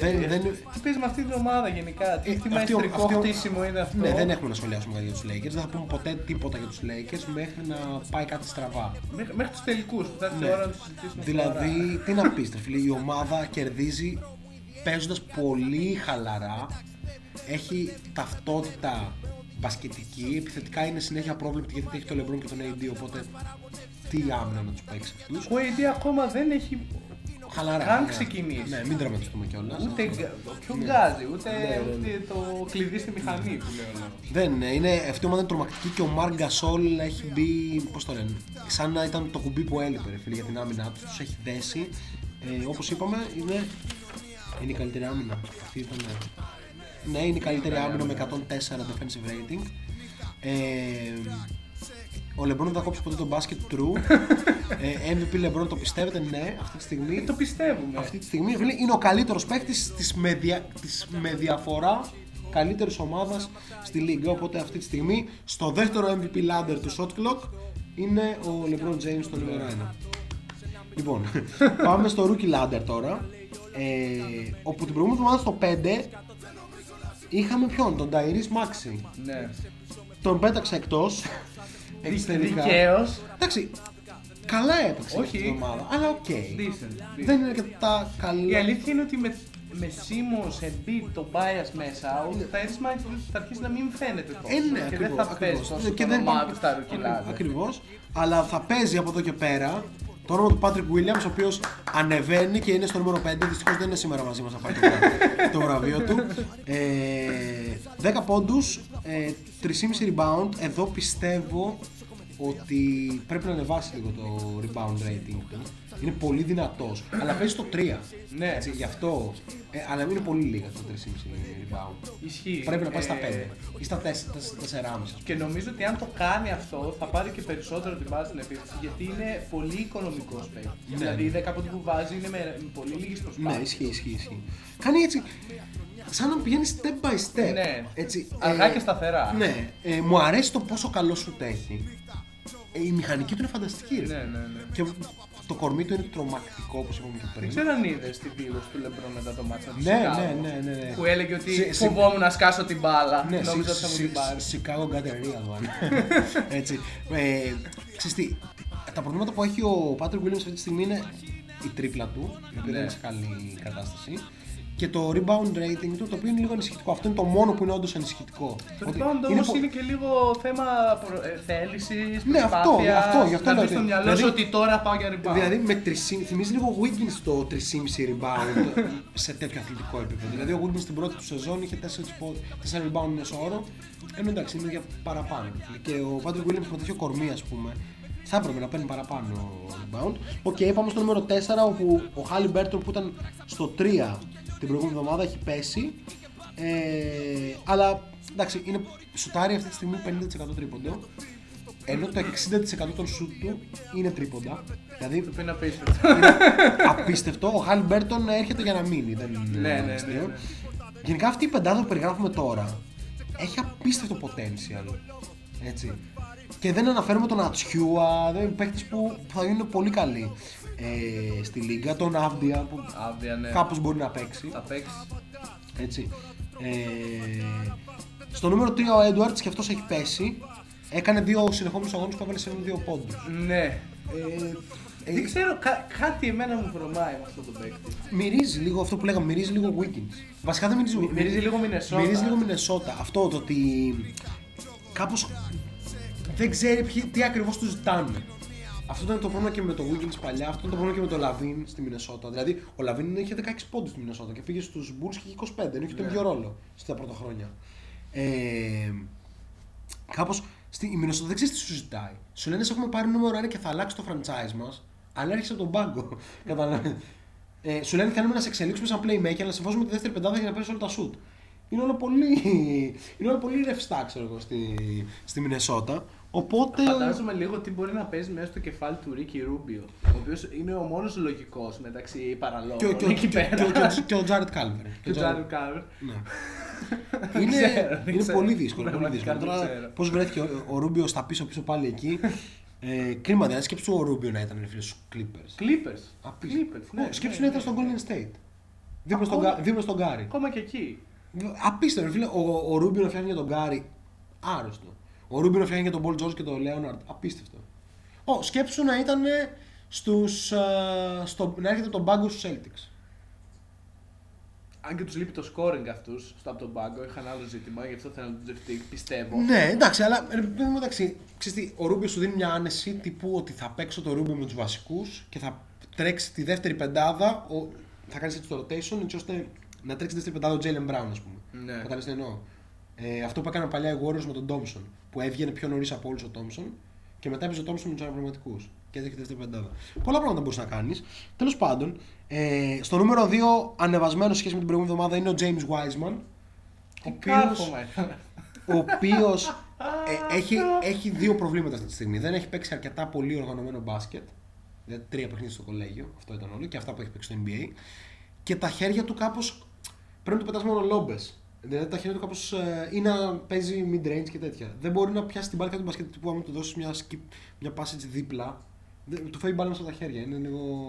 Δεν ξέρω, τα χέρια δεν ξέρω πώς δουλεύονται, ρε φίλε. Άμα ξέρουν οι επαγγελματίες που έχουμε εδώ πέρα, ο Μπέλμαν, ας πούμε, ή ο Ερίκος. Δηλαδή φαντάζομαι κάτι με μπαλάκια του τένις και αντανακλαστικά πρέπει να κάνεις για να δουλέψεις τα χέρια σου. Γιατί κάπως του Wiseman τα χέρια αυτή τη στιγμή δεν είναι. Bad hands. You can't teach bad hands. Έτσι, αυτό ξέρω εγώ τι λένε, έτσι. Τέλος πάντων. Α, αυτό που έχεις και εσύ. Ναι, ισχύει. Αλλά ο Wiseman, εντάξει, κατά τα άλλα, ρε φίλε, είναι υπεραθλητικός. Μπορεί να βάλει την μπάλα κάτω, σουτάρει τρίποντο, σουτάρει δίποντο, πετάει 1,5 τάπα ανά αγώνα. Υπάρχει πολύ μέλλον αυτό το παίκτη. Ισχύει, εμένα μου αρέσει πολύ. Και αυτός κι αν τη γλίτωσε που δεν πήγε σε κάμια Μινεσότα. Φαντάζεσαι. Μαζί με τον Downs εκεί πέρα. Πω, δεν θα βλεπόταν αυτό το πράγμα. Και νούμερο 1 στο rookie ladder μας, ανεβασμένος στην προηγούμενη εβδομάδα, είναι ο Λαμέλο Μπολ, ο οποίος είναι πολύ καλός. 13-7-6. 12,5-7-6. Και τα βάζει και τα σουτάκια του. Δεν μπορώ να βλέπω αυτή τη μηχανική, με εκνευρίζει πάρα πολύ. Είναι λίγο εκνευριστική, είναι αλήθεια. Αλλά άπαξ και μάθος, ο παίκτης να σουτάρει, έχει όλη την αντίληψη που χρειάζεται για να γίνει, δεν ξέρω, να πάει πολύ πολύ ψηλά. Ισχύει. Ωραία, δεν ξέρω αν έχετε διαφωνίες ή αν θέλετε να πείτε κάτι, γράψτε το στο chat. Εμείς πάμε στο τελευταίο κομμάτι, ποδόσφαιρο για ζέστα μας την προπόνηση, και το βάζει τέρμα. Για να φτιάξει τα χέρια του. Λοιπόν, δεν ξέρω, αυτό είναι μια επαγγελματική προσέγγιση. Δεν ξέρω, ο Μπέλμαν είχε ποτέ bad hands για να μας πει? Δεν ξέρω, αν τον έκαναν τέτοιο train οι coaches. Λοιπόν, πάμε στο τελευταίο κομμάτι της εκπομπής για το NBA, πριν πάμε δηλαδή στα ευρωπαϊκά για το κλείσιμο. Τελευταίο κομμάτι που θέλω να συζητήσουμε με όλους είναι το κομμάτι του COVID protocol, αν μπορεί η Λίγκα να συνεχιστεί μέσα σε αυτές τις συνθήκες, αν αυτά που λέει το NBA ότι ξέρεις, close contact μέσα στον αγώνα δεν υπάρχει. Γιατί για να κολλήσει πρέπει να έχεις 15 λεπτά συνεχόμενη παρουσία σε κλειστό χώρο μαζί με τον άλλον για να υπάρχει υλικό φορτίο ικανό να μεταδοθεί κλπ. Και τώρα σε τι κατάσταση είμαστε, μάλλον θα γίνει bubble για τα play-off. Σίγουρα. Υπάρχει ενδεχόμενο για να καλυφθούν κενά αγώνα, να πάνε με πολλές ομάδες σε back-to-back-to-back. Δηλαδή Τετάρτη, Πέμπτη, Παρασκευή, τρεις συνεχόμενους αγώνες, δηλαδή θα φύγουν χιαστοί. Εντάξει, μακάρι να μην σε φύγουν. Και περισσότεροι coaches δεν κάνουν διαχείριση πάντως. Ακριβώς. Δεν παίζει πολύ πίεση στους παίκτες. Ναι, δηλαδή σε ένα λεγόμενο back-to-back-to-back, πες ρε παιδί μου ότι ποια ομάδα, το Σικάγο ας πούμε, είναι 11ο και θέλει να μπει 10ο. Τι κάνεις, πρέπει να πιέσει. Δηλαδή πας σε μια φάση ότι ας μην παίξει Ζακ στο μεσαίο μάτς, ή πας σε μια φάση ότι τα δίνουμε όλα και γεια σας. Ή άσε το, ο Λαβίν πες ότι είναι και 25 χρονών. Αν και είχε ένα χιαστό Λαβίν, δεν το ξεχνάμε αυτό. Έτσι. Οι Warriors, ας πούμε, αν είναι ένατη, ας πούμε, και θέλουν να μπουν 8η. Ο Κάρι τι θα κάνει στα 32 του? Θα παίξει? 32 δεν είναι ο Κάρι τώρα. Ναι, εκεί στα 31-32. Ναι. Δεν ξέρω, είναι πολύ μεγάλα ερωτήματα αυτά. Νομίζω ότι έχει κάνει μια σοβαρή προσπάθεια το NBA, αλλά είναι πολύ δύσκολο με ένα τόσο μεγάλο πρόγραμμα κάπως να το κρατήσει αυτό το πράγμα χωρίς κρούσματα κλπ. Και αυτό που λέει η Λίγκα, ότι μείνετε στα σπίτια σας, μην έχετε επαφές και τέτοια. Εγώ καταλαβαίνω και τον George Hill, το έχεις ήδη στη δηλώση του Hill, που λέει ότι είμαι μεγάλος άνθρωπος, δεν θα μου πούνε εμένα αν θα πάω να χαιρετήσω την οικογένειά μου ή όχι. Ναι. Ή ο Lillard βγαίνει και λέει ότι εντάξει, λέει, γιατί δεν μας πάνε στον bubble, καλύτερα να μας πάνε στον bubble. Εγώ λέει κάθομαι και είμαι στο σπίτι με την οικογένειά μου και δεν τους μιλάω, ξέρω εγώ, για να μην κολλήσω, γιατί εγώ θέλω να παίξω. Έτσι. Από την άλλη έχουμε ποιοι παίχτες που πάνε στα κλαμπ. Χωρίς μάσκες. Ωραία, αυτό το πράγμα δεν μπορεί να διατηρηθεί για πολύ καιρό. Έτσι. Είναι δηλαδή, άδικο. Βασικά δηλαδή, έχεις το λίγο που σου λέει δεν μιλάω με την οικογένειά μου, κάθομαι λέει παίζω όλη τη μέρα με το κινητό. Είναι ακριβώς ατομική ευθύνη αυτό το πράγμα. Ναι. Το οποίο είναι προβληματικό στη βάση του. Εδώ το ζούμε πολύ πιο έντονα από άλλους όρους. Αλλά φαντάσου και στο επαγγελματικό χώρο να σου λέγανε είναι ατομική σου ευθύνη, έρχεσαι εδώ. Βασικά εκεί πέρα είναι και όλα ανοιχτά. Οπότε τους λένε γενικά μπορείς να πας στο κλαμπ, αλλά εσύ που είσαι μπασκεμπολίστας δεν θα πας στο κλαμπ. Ναι. Δηλαδή είναι όλα κάπως λίγο χαοτικά εκεί πέρα. Και το χειρότερο που τους λένε ρε φίλοι είναι ότι ξέρεις, πολλοί παίχτες μεταξύ τους είναι φίλοι. Ξέρεις, πηγαίνει ο Towns ας πούμε στο Phoenix και μπορεί να μην κοιμάται ξέρω, στο ξενοδοχείο. Μπορεί να κοιμάται στον Devin Booker, ξέρω εγώ. Να παίζουν. Πώς την είναι αυτή η μαλακή που παίζουν, ρε φίλε. Έλα. Όχι ρε, αυτό μετά που σκοτώνεις κόσμο. Έλα που... Fortnite. Το Call of Duty. Όχι Call of Duty. Counter Strike, ναι ρε. Booker, Wiggins, Karl Anthony Towns και Russell έγιναν φίλοι μέσα από αυτή τη διαδικασία. Φοβερό. Τι να λες τώρα, τέλος πάντων, εντάξει, βέβαια προτιμώ να παίζουν Counter-Strike από να βγαίνω στο club και να μην βλέπω αγώνες. Οπότε, οκ. Τέλος πάντων, είναι μια πολύ δύσκολη διαδικασία, ρε παιδί μου. Πάμε να ακούσουμε τώρα ένα τραγουδάκι. Ναι, πάμε. Και επιστρέφουμε με λίγο EuroLeague, έτσι λίγο Προμηθέα. Λίγο Λούτσι. Λίγο Λούτσι, ναι. Λίγο Μοναχοκόρη κτλ. Ναι. Παπαθεοδόρου, θα πούμε ότι έχουμε να πούμε πολύ κακά πράγματα για αυτόν τον προπονητή. Ο Μπέλμαν επίσης λέει ότι είναι θέμα ψυχολογικό κυρίως τα Bad Hands. Εμείς θα ακούσουμε δύο ξαδέρφια από Τάκι Τσάν, γιατί σήμερα πίσω στο 2000 ρετρό.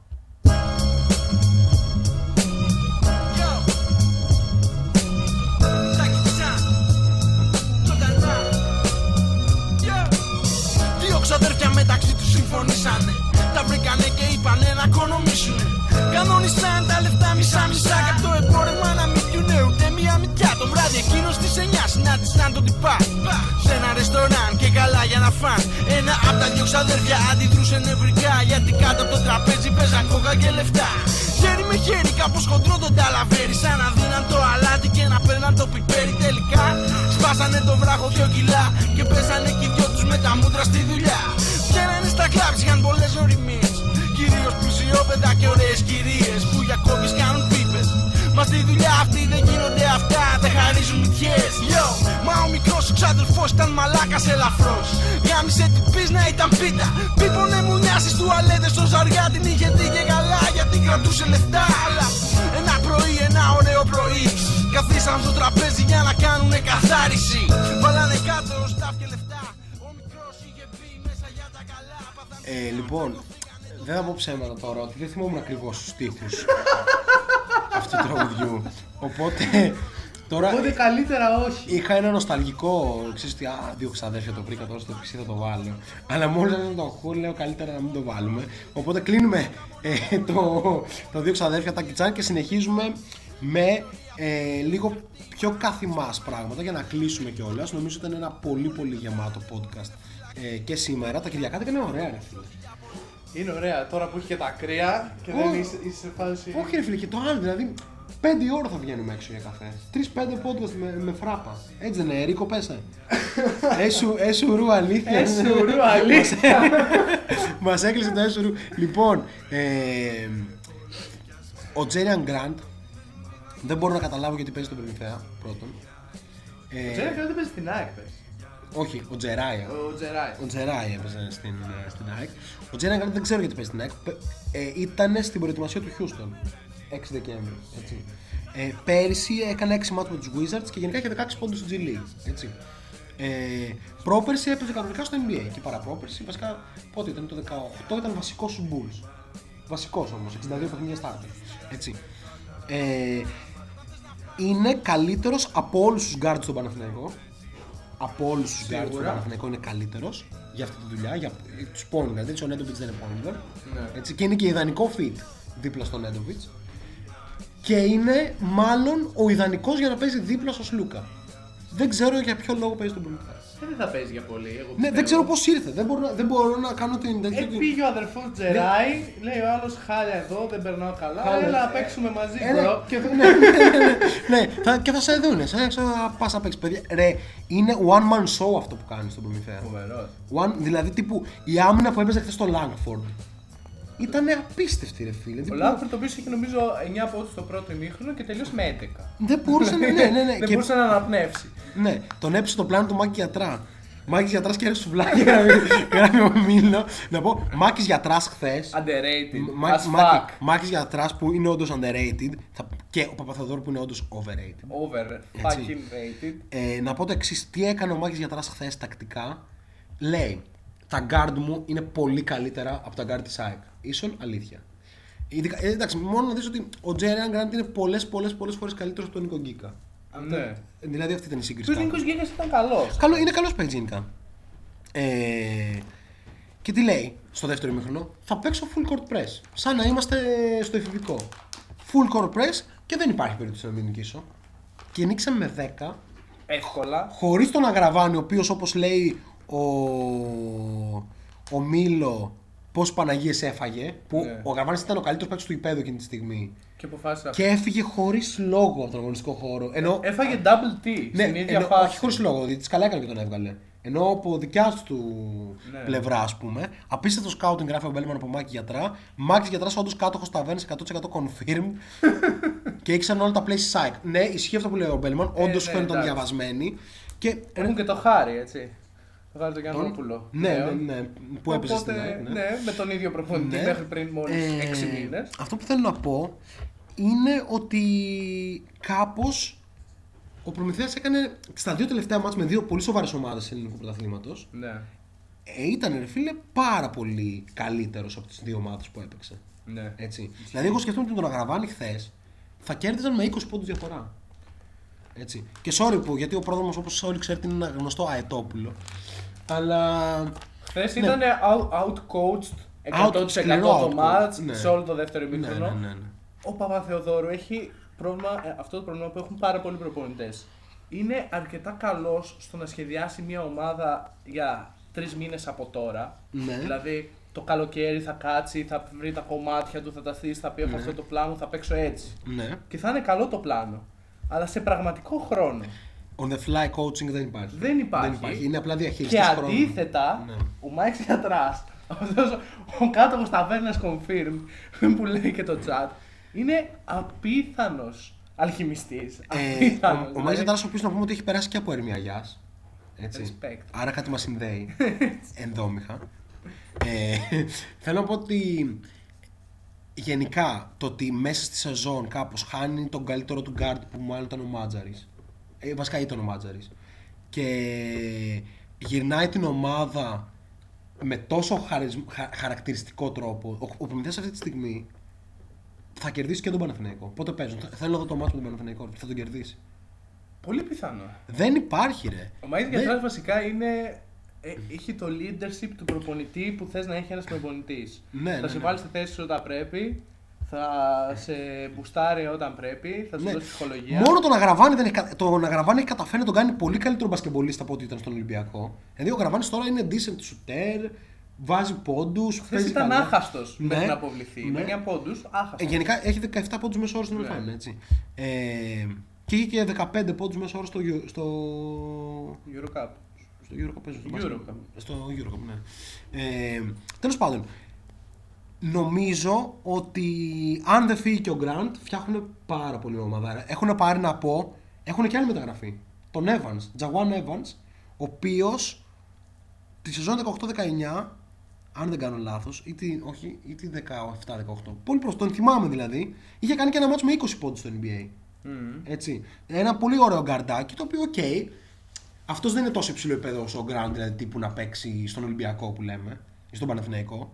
Αλλά είναι γκάρντ που για τον Προμηθέα θα είναι ντόπα. Έτσι. Mm-hmm. Ναι, ενώ για τον Γκραντ, ξαναλέω και τελευταία φορά και αλλάζουμε θέμα, είναι να μπει βασικός στις δύο ομάδες Ευρωλίγκας. Θέλω να πούμε για το μάτς χθες συγκεκριμένα, για Λούτζι. Δεν θα είμαι καλός. Δεν θες ούτε χθες. Όχι με τον Λούτζι. Με ποιον? Ο Λούτζης θεωρώ ότι είναι παιχταράς, ο οποίος πάνω του αποτυπώνεται όλη η κατάσταση του ελληνικού μπάσκετ. Ότι δεν βρέθηκε μια ομάδα να πει στο Λούτζη όταν ήταν 18 χρονών, έλα εδώ φίλε, πάρε την μπάλα εσύ και όχι ο χύψη μεγάλος φτασμένος παίχτης ή Αμερικάνος ή Έλληνας ή οτιδήποτε, και θέλω εσύ να σουτάρεις 20 στον ένα αγώνα και να τα κάνεις όλα airball. Μέχρι να σκοντάψεις όσο δεν πάει ρε φίλε. Δηλαδή, παίρνει η Οκλαχώμα σε τη Thunder τον Μποκουσέφσκι από την Α2 και του λένε θα παίξεις με το ζόρι. Ενώ δεν μπορείς. Βάζουν 20 λεπτά και κάνει 1-9 κάθε μέρα. Ενώ δεν μπορείς να παίξεις, θα παίξεις γιατί πιστεύουμε ότι σε 3 χρόνια θα μπορείς να παίξεις πολύ καλά. Ναι. Και έχεις το Λούτζι στα Τρίκαλα κάποτε, θυμάμαι. Στα Τρίκαλα νομίζω κάπου. Ή στο. Τέλος πάντων. Και στο Λαύριο και παντού. Δεν βάζει το Λούτζι ρε φίλε να πάρει 20 σουτ. Που είναι. Πόσο είναι. Είναι guard, 2 μέτρα. Κάτι χέρια τεράστια, μπασκετικό IQ, μπορεί να σουτάρει, καλή μηχανική κτλ. Αυτά είναι αποτυπώσεις του ελληνικού πρωταθλήματος και του ελληνικού τρόπου σκέψης στον μπάσκετ, ρε φίλε. Ότι αυτά τα γύρω-γύρω η μπάλα κτλ. Και στην ουσία δεν υπάρχει καθόλου αυτό το γύρω-γύρω η μπάλα. Αν δεις όλες τις ομάδες Α1, παίρνει 30 στο κάθε guard, ξέρω εγώ, που έχει έρθει εδώ να βγάλει το ψωμί του. Έτσι, που και καλά κάνει βασικά. Αλλά μην υποστηρίζουν ότι έχουν ένα μοντέλο μπάσκετ, γιατί δεν έχουν. Ναι. Έτσι. Ας πούμε στην ΑΕΚ, με ποια λογική ο Νίκος Ρογκαβόπουλος, που είναι τριαωροτεσάρι, που σκάει την μπάλα κάτω και σουτάρει τριποντάρες και μπορεί να σου βάλει κοσάρες σε κάθε αγώνα με τόσες προσπάθειες, δεν παίζει. Ναι, κανείς δεν ξέρει. Για να παίζει, ρε φίλε, ο Μάτλο Τζέσκι στα 36 του, και ο Keith Langford. Ο Keith Langford, ρε φίλε, είναι μύθος του κολεγιακού μπάσκετ, ένας από τους καλύτερους τώρα στην ιστορία της Ευρωλίγκας. Εντάξει. Άστο να πάει έναν πνευματικό σε μια ομάδα Ευρωλίγκας να βάζει 8 πόντους από τον πάγκο. Αρμάνι Μιλάνο, έτσι. Τι τον θες να είναι ο ηγέτης της ΑΕΚ, ρε φίλε. Αυτά δεν μπορώ να καταλάβω. Βάλε τον Λούτζι να παίξει, βάλε τον Ρογκαβόπουλο να παίξει. Πάρε τον Αλέξανδρο το Κούμπο και δώσ' του 20 σου τον αγώνα. Το Μωραΐτη, είναι τόσο παίκτη. Και ο Γκίκας ακόμα, δηλαδή. Ναι, όχι. Ο Ρογκαβόπουλος παίζει. Ο Ρογκαβόπουλος όμως δεν ακουμπάει μπάλα, φίλε. Ναι, έχει 2,5 πόντους μέσο όρο στην Α1, ρε φίλε. Έτσι. Ναι. Οκ, ναι, είναι γενικό το ζήτημα τώρα. Όχι, ρε, λέμε για το τέτοιο, ρε. Λέμε για το κομμάτι του πόσο παίζει στην ουσία, όχι πόσο χρόνο παίρνει. Ένας παίχτης σε αυτή την ηλικία έχει ανάγκη να πάρει σούτ, ρε φίλε. Για να αναπτυχθεί, να δεις τι έχεις εκεί πέρα. Ο μόνος λόγος που ο Σλούκας, ας πούμε, έχει φτάσει σε αυτό το επίπεδο που είναι τώρα, ή ο Παπα-Νικολάου, αυτοί έπαιζαν βασικοί στην Ευρωλίγκα. Ο Σλούκας έτρεχε την ομάδα, έβγαινε ο Σπανούλης και έπαιζε ο Σλούκας. Ναι. Έτσι. Γι' αυτό που είπα ο Μίλο για τον Κόνιαρη. Ίσως σωθήσεις στην Ομπραντόριο, ο Κόνιαρης επίσης χάνει το χώρο. Ακριβώς. Ναι. Ο Κόνιαρης νομίζω όμως έχει και ένα πράγμα στο παιχνίδι το οποίο το κάνει κακό για γκάρντ βασικό σε μια ομάδα, είναι ότι είναι πολύ αργός. Να σου πω κάτι. Εγώ τον Κόνιαρη τον παρακολουθούσα πάρα πολύ έντονα στον ΠΑΟΚ πριν πάει στον Ολυμπιακό. Ναι. Εκεί πέρα, ας πούμε, ήταν η ευκαιρία του Κόνιαρη να του δίνει σουτ. Δεν έπαιρνε σουτ. Ο Κόνιαρης τότε είχε 6 πόντους μέσα ώρα, ενώ θα έπρεπε να έχει 12 με βάση το πώς έπαιζε και 13. Ναι. Πώς θα κερδίσει αυτοπεποίθηση να ανέβει σε επίπεδο. Οι Αμερικάνοι τι κάνουν, ρε φίλε? Έρχονται, παίρνουν τα σουτάκια τους, δείχνουν τι μπορούν να κάνουν και φεύγουν για την επόμενη ομάδα της καριέρας τους. Έτσι. Αν θες να χτίσεις πάνω σε αυτό, χτίσε πάνω σε αυτό. Αλλά έχεις μια ευκαιρία να χτίσεις κάτι καλό, ξέρω εγώ. Ναι, αυτό δεν ξέρω. Αν θέλει ο Έρη να συνεχίσει την αντιπαράθεση για τον Ρογκαβόπουλο, να το πούμε, ρε παιδί μου. Αλλά εγώ πιστεύω ότι ο Ρογκαβόπουλος γίνεται. Παίκτης που κάει και τελείως. Για μένα δεν πλέον. Έχει καεί ο Ρογκαβόπουλος. Όχι, άλλο. Για άλλον θα πω. Παίκτης που για μένα πλέον είναι washed up και δεν θα παίξει είναι ο Μποχορίδης. Ο οποίος κάει και ακριβώς όλα αυτά μέσα. Όχι, διαφωνώ. Γιατί ο Μπόχο είχε πήρε αυτό το τέτοιο. Στον Άρης, που με έπαιρνε τα σου του, ήταν ο leader. Ναι. Δεν ξέρω, ρε φίλε, γιατί λες ότι κάει. Δηλαδή φέτος στο Παναθηναϊκό. Δεν είναι καλός. Πόσο καλός να ήταν, μπορεί να παίξει την Ευρωλίγκα, δεν μπορεί να παίξει την Ευρωλίγκα. Είναι σαφές αυτό. Αλλά εντάξει, κάπως υπάρχει, μπορεί να κάνει κάποια πράγματα, έτσι. Όχι, εγώ τον βλέπω κιόλας και οι μέχρι τώρα προπονητές, δεν μιλάω για τον καινούριο, πώς τον είπαμε. Παθαίνει τρικυμία, λέει ο Μίλο, ο Μποχορίδης. Ναι, παθαίνει τρικυμία. Όποτε βλέπω Παναθηναϊκό Ευρωλίγκα και τον έχει στο κλείσιμο, τελευταία 4 λεπτά, τουλάχιστον οι μέχρι τώρα προπονητές, ξαναλέω, που τον είχαν στο κλείσιμο πολύ συχνά. Γιατί πίστευαν σε αυτόν ότι μπορεί να παίξει καλή άμυνα. Στην επίθεση δεν παρήγαγε τίποτα. Και ταυτόχρονα στην άμυνα πάρα πολύ συχνά φάουλ. Δεν είναι έτοιμο καν το κορμί του ή η αντίληψή του να παίξει. Το κορμί του δεν είναι καθόλου έτοιμο, ενώ ο Μποχορίδης είναι πλέον αρκετά μεγάλος. Ναι, δεν είναι πλέον πιτσιρικά. Ναι. Ή ας πούμε, καμιά φορά θυμάμαι, νομίζω ότι ο Κασελάκης είναι ταλέντος, και ο Κασελάκης είναι 30 χρονών. Έτσι, που έκανε φέτος το άλμπο στον Παναθηναϊκό. Ο Ερίκος λέει ότι ο Παπα-Νικολάου και ο Σλούκας ήταν μάλλον πολύ καλύτεροι, γι' αυτό έπαιζαν. Εντάξει, ήταν πολύ καλύτεροι, αλλά έπαιζαν στον Ολυμπιακό που έπαιζε στην Ευρωλίγκα. Ναι, φαντάζομαι σε μια αναλογία, φαντάζομαι μπορεί κάπως να παίξει και ο Ρογκαβόπουλος στην ΑΕΚ. Ερίκος λέει είναι γενικό το πρόβλημα πάντως εμπιστοσύνης. Θεωρώ τα 20 λεπτά στην Α1 είναι μια χαρά. Καλός χρόνος είναι. Το θέμα είναι τι κάνεις με τα 20 λεπτά, τι ευκαιρία σου δίνεται, έτσι. Έχω παρακολουθήσει, είναι όντως τρύπα στην άμυνα και μπροστά τα ελεύθερα σου τα βάζει. Ο Ρογκαβόπουλος έχει ένα skill set αρκετά μεγαλύτερο από το να βάζει τα ελεύθερα σου. Δηλαδή μπορεί να βάλει την μπάλα κάτω, να στάρει mid-range και τέτοια. Τέλος πάντων. Εδώ πέρα στο ελληνικό μπάσκετ καταφέρει να χαθεί ο Χαραλαμπόπουλος. Ο οποίος φέτος εν απουσία από Παπα-Νικολάου. Παίζει. Παίζει. Ξεκίνησε και βασικό δύο μάτς. Ο Χαρλαμπόπουλος. Πρέπει να αυτό που κάπως χάνουμε σχέση με τον Χαρλαμπόπουλο και όλους τους υπόλοιπους. Δηλαδή, εντάξει για τον Ρογκαβόπουλο, εντάξει για τον Χ, για τον Ψ κτλ. Ο Χαρλαμπόπουλος ήταν top talent πανευρωπαϊκά. Έτσι. Έπαιρνε το ένα MVP μετά το άλλο. Ήταν certified all stars στη χώρα και στην Ευρώπη γενικά. Δηλαδή, κάπως πάρει πανευρωπαϊκό. Δεν υπήρχε πιο sure thing από τον Χαρλαμπόπουλο που έλεγαν ότι αυτός δεν θα πάει στο NBA γιατί δεν είναι αθλητικός. Έτσι και δεν είναι τέτοιο. Άρα θα παίξει μπάσκετ εδώ αυτός. Τι έγινε εκεί στον Παναθηναϊκό. Αυτό που πήγε στον Παναθηναϊκό και έπαιζε αυτά τα 15 λεπτά με το Πεδουλάκι. Που δεν έκανες τίποτα στον αγωνιστικό χώρο. Απλά έτρεξε πάνω κάτω και σούταρε στο ελεύθερο. Ναι. Αυτό είναι καταστροφικό για 19 χρονών. 19 χρονών πρέπει να πας στα τρίκαλα και να βάλεις 20 πόντους μέσα όρο. Έτσι. Να σκοντάφτεις, φίλε. Να σουτάρεις σε fade away και να σε βρίζουν όλοι. Για να βελτιωθείς. Δεν ξέρω. Νομίζω ότι κάπως έτσι το μοντέλο, ας πούμε, στο NBA, νομίζω ότι δείχνει ότι λειτουργεί, ρε φίλε. Πώς εξελίσσεται ένας παίκτης από τη μία χρονιά στην άλλη. Είναι εντυπωσιακό. Επειδή απλά έμαθε τι πρέπει να κάνει, μαθαίνει τα σπότ του, ρε φίλε, μες στον αγωνιστικό χώρο κλπ. Λοιπόν, 4:53 μάγκες. Τι γράφει ο Νίκος. Αυτός κάπως φοβόταν να πάρει τις επιθέσεις, έπαιζε πήγε Παναθηναϊκός κολοσσός. Ναι, σίγουρα ο Ερίκος θα έχει να πει παραπάνω γιατί ως Παναθηναϊκός θα έχει δει και Χαρλαμπό. Ναι. Και προτιμούσε να δίνει την μπάλα στον Αμερικάνο δίπλα αντί να σουτάρει. Εντάξει, ο Χαρλαμπόπουλος βρέθηκε βέβαια και στον Παναθηναϊκό που είχε μεγάλο ονόματα. Ναι. Έτσι, δύσκολες καταστάσεις. Γι' αυτό σου λέω: είναι καλύτερα να μην νήσεις σε αυτή την ομάδα. Όχι απλά να μην παίζεις. Πρέπει να πας σε μια ομάδα μικρότερο επίπεδο, να παίρνεις εκεί τα σουτ σου, το τέτοιο και μετά να κάνεις το άλμα όταν είσαι πραγματικά έτοιμος. Δεν ξέρω, αυτή είναι τουλάχιστον η δικιά μου οπτική γωνία.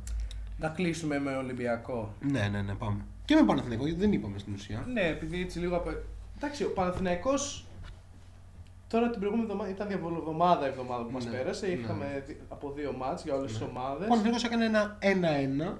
Που δεν θα το περίμενε και κανείς, να πω την αλήθεια. Εγώ πίστευα ότι το μάτς με τη Βιλερμπά δεν θα μπορέσει να το χτυπήσει, αλλά ο Νέντοβιτς ήταν ψιλοσυγχρονιστικός κακά τα ψέματα. Ξέρεις τι. Διαφωνώ πάρα πολύ με αυτό που συμβαίνει με τον Παναθηναϊκό και τον Νέντοβιτς. Δηλαδή, θεωρώ ότι ο Νέντοβιτς είναι τέτοια περίπτωση παίκτη, το ότι έχει έρθει εδώ στον Παναθηναϊκό, είναι με διαφορά ο καλύτερος παίκτης μες στον αγωνιστικό χώρο, αλλά τι νόημα έχει. Είναι μια ομάδα που είναι καταδικασμένη να βγει στις τελευταίες θέσεις βαθμολογίας και κάπως ο Νέντοβιτς πήγαινε, ρε φίλε, κάπου να παίξεις αναπληρωματικός μάλλον που θα έχει ουσία και ας τον Παναθηναϊκό να βάλει τον Καλαϊτζάκη να παίξει, ρε φίλε. Δεν ξέρω. Δηλαδή, το μπάτζο του Παναθηναϊκού δεν είναι αντιστοιχής ομάδα που έχει βλέψεις. Γιατί στην Ελλάδα δεν είναι και καλά να πούμε ότι πρέπει να έχεις βλέψεις. Πρέπει να το πούμε γιατί πρέπει να το ακούσει και Κερκίδα. Ναι, μα έτσι έχει μάθει ο λαός. Ρε φίλε, ο Παναθηναϊκός όμως έχει μπασκετικό κόσμο. Ο Παναθηναϊκός έχει γαλουχηθεί με Διαμαντίδη, με Σπανούλη, με Μποντιρόγκα, πιο παλιοί κλπ. Για ποιο λόγο να έχει ανάγκη, δεν μπορεί να καταλάβει ο Παναθηναϊκός ότι τι ομάδα είναι αυτή, ξέρω. Ο Κότσου βγήκε και τα είπε ο νέος coach σε μια συνέντευξή του. Να πω κάτι. Θυμάσαι κάποιες συζητήσεις που είχαμε για τον Μάρκος Φώστερ, ας πούμε. Ναι.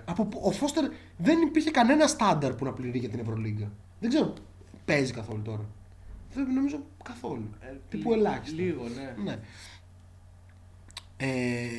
Δηλαδή, έχεις αυτό το ρόστερ, άσε τον Νέντοβιτς να φύγει γιατί βρήκε και τη φόρμα του κτλ. Να πάει σε μια ομάδα να παίξει, να διεκδικήσει κάτι. Αν και εδώ δεν υπάρχει πολύ το αίσθημα του πάω να διεκδικήσω στην Ευρωλίγκα. Ναι.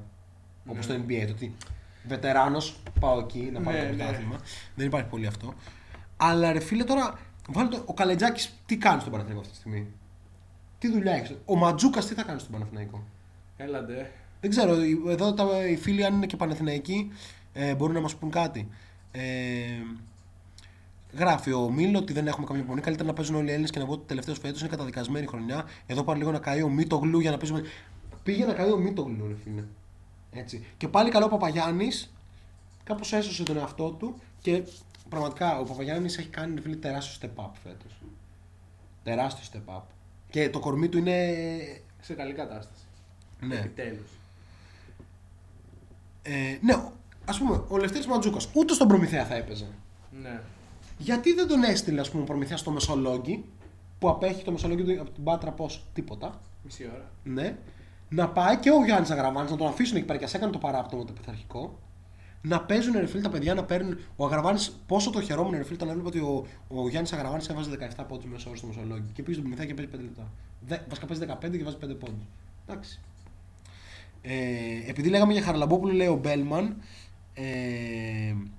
όταν είχε χάσει σε σειρά playoff ο Παναθηναϊκός για 25 και είχε βάλει ο Χαραλαμπόπουλος 15 πόντους στο 17 του, λέγανε βάζει το παιδάκι και τρώμε 25. Αντί να τον δουν θετικά. Νομίζω αυτό που λέει ο Μπέλμαν. Κάπου συνοψίζει το μυαλό του Έλληνα οπαδού. Το μυαλό του Έλληνα οπαδού, την προσέγγιση των ελληνικών ομάδων στο ελληνικό μπάσκετ, την καριέρα του Χαραλαμπόπουλου. Και ο Χαραλαμπόπουλος βασικά χαίρομαι πάρα πολύ που παίζει στον Ολυμπιακό αυτή τη στιγμή. Αλλά απ' την άλλη ήταν το βλέπει στα χωριά μου γιατί πόσο είναι πλέον 24. Είναι μεγάλος και λες δεν μπορεί ρε φίλε. Δεν γίνεται ένα τέτοιο ταλέντο να είναι αυτός ο ρόλος του. Ένας ρολίστας σε μια ομάδα Ευρωλίγκας που άμα δεν ήταν και ο Χαραλαμπόπουλος μπορεί και να μην ήταν. Yeah. Ήταν ένας Αμερικάνος, ας πούμε. Κατάλαβες. Δεν ξέρω, για πες και τον Παναθηναϊκό κάτι άλλο. Δεν ξέρω, ας πούμε για τον Καλετζάκη, εγώ ρωτάω.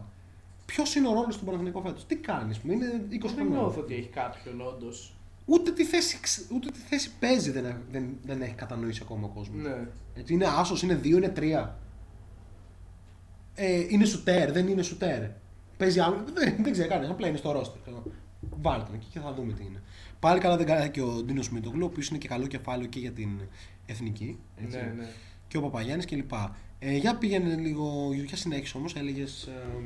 Ναι, ένα αυτή την εβδομάδα. Εγώ να πω την αλήθεια, περίμενα ότι από το Παναθηναϊκό που είχα δει έτσι και δεδομένη σε όλη την κατάστασης τώρα με διοικητικά της προϋπάρχουσας είναι την προπονητική με τις αλλαγές και αυτά και προπονητές έκτακτης ανάγκης τώρα αυτή τη εβδομάδα κλπ. Πίστευα ότι ο Παναθηναϊκός θα κάνει χαλαρά 2 ήττες με 20 πόντους διαφορά και θα τελειώσει εκεί η εβδομάδα, ωστόσο με διέψευσε.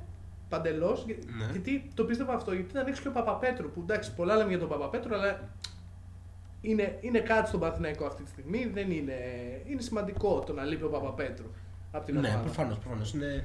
Έτσι, και βγήκε ο Παναθηναϊκός και έκανε ένα ίσως το καλύτερο μάτς του φέτος, ναι, με τη Βιλερμπάν, ίσως το καλύτερο μάτς του φέτος, με οργανωμένη άμυνα, με θέληση, με όλα όσα έπρεπε να έχει για να πάρει αυτό το μάτς και ήταν φοβερός. Και απ' την άλλη, 2 μέρες μετά ήρθε η Φενερμπαχτσέ, μια ομάδα έμπειρη. Ο Ντεκόλο έκανε ό,τι ήθελε μες στο γήπεδο, ο Βέσελη το ίδιο. Ναι. Ήταν λίγο διαδικαστικό. Βέβαια και η Φενέρ δεν είναι φοβερή φέτος. Δεν είναι σε καλή κατάσταση. Βασικά δεν υπάρχει καμία προσέγγιση σε ελληνικές ομάδες γιατί ποτέ δεν έχουν κάνει rebuild, λέει ο Θανάσης. Δεν υπάρχει δυνατότητα να κάνουν rebuild. Δεν υπάρχει. Όχι, η σκέψη, η δυνατότητα. Μόνο για rebuild υπάρχει δυνατότητα. Σκέψη, μάλλον. Ο ΠΑΟΚ που ξέρω, όλοι παίξαν πόσο πλήρωτοι, όχι φέτος, για φέτος δεν ξέρω, που υπάρχει σαν ιστορικό. Έτσι. Για τον Ηρακλή ένα διάστημα που ο Γκάρετ έβγαινε και έλεγε ότι δεν έχουμε θέρμανση στο γήπεδο, φεύγω από εδώ, ξέρω και τέτοια. Κάτι απίθανα πράγματα. Δηλαδή, τύπου φαντάζεσαι να πήγαινες το πρωί στη δουλειά σου. Και να μην είχε θέρμανση. Και να ήταν όπως σήμερα που έχει 0 βαθμούς σε ήλιο. Να ξέρω, σταλιάζει. Είναι δυνατόν και να φεύγω, ρε φίλε. Δηλαδή, αν δεν κάνεις rebuild από αυτό, τι θα κάνεις. Μόνο rebuild, είναι η μόνη σου ευκαιρία. Τέλος πάντων, για Ολυμπιακό τι λέμε. Επίσης Παναθηναϊκό είπαμε ποιον παίκτη πρέπει να πάρει, Τζέριαν Γκραντ. Συνεχίζουμε. Ο Ολυμπιακός ξεκίνησε καλά τη βδομάδα. Με πολύ ωραία νίκη μέσα στη Μακάμπι, ναι. Δυνατή, έτσι ωραία, με χαρακτήρα, κοντινά τα μάτς φέτος όλο του Ολυμπιακού. Ναι, πάντα κρίνονται στο τελευταίο 5 λεπτό. Ναι. Και κάτι ανάλογο έγινε και προχθές, αλλά με το αντίθετο αποτέλεσμα. Κάπως ο Σλούκας δεν μπήκε ποτέ στο scoreboard. Ναι. Δηλαδή είχε 6 assists νομίζω στα πρώτα 10 λεπτά που έπαιξε. Δηλαδή κάπου στα μισά της δεύτερης είχε 6 assists και απλά τελείωσε με 7 και 2 πόντους. Κάτι πολύ μέτριο για τα επίπεδα των τελευταίων ημερών του Κώστα Λούκα με τους 20 πόντους, 10 assists. Απίστευτο. Είχε στα τελευταία πολλά μάτς, δηλαδή όχι μόνο στο τελευταίο δείγμα, είχε τύπου 17 πόντους, 11 assists μέσα ώρα. Ναι. Πολύ καλό. Αλλά γενικά δεν νομίζω ότι ήταν μόνο θέμα του Σλούκα. Κάπως όλος ο Ολυμπιακός φαινόταν να είναι λίγο εκτός ρυθμού, έξω από τα νερά του. Δεν ξέρω τι έγινε. Εγώ νομίζω ότι για τα καλά του Ολυμπιακού υπάρχει εξήγηση ότι έχει ανεβάσει το usage του Σλούκα, ο Μπαρτζόκας, και αυτό είναι καλό ρε παιδί μου. Ο Σλούκας πρέπει να τρέχει την ομάδα και όχι. Δεν θέλει πολύ γύρω-γύρω ο Ολυμπιακός. Δηλαδή ο Χάρισον δεν μπορεί να παίξει pick and roll. Ναι. Έτσι, ο Χάρισον πρέπει να είναι στη γωνία να σουτάρει, ας πούμε, κλπ. Αλλά για τα κακά του Ολυμπιακού είναι το ότι δεν υπάρχει ακριβώς χημεία. Δηλαδή, στα γκάρντα, ας πούμε, ο Τζέικινς παίζει πολύ καλή άμυνα. Φοβερός.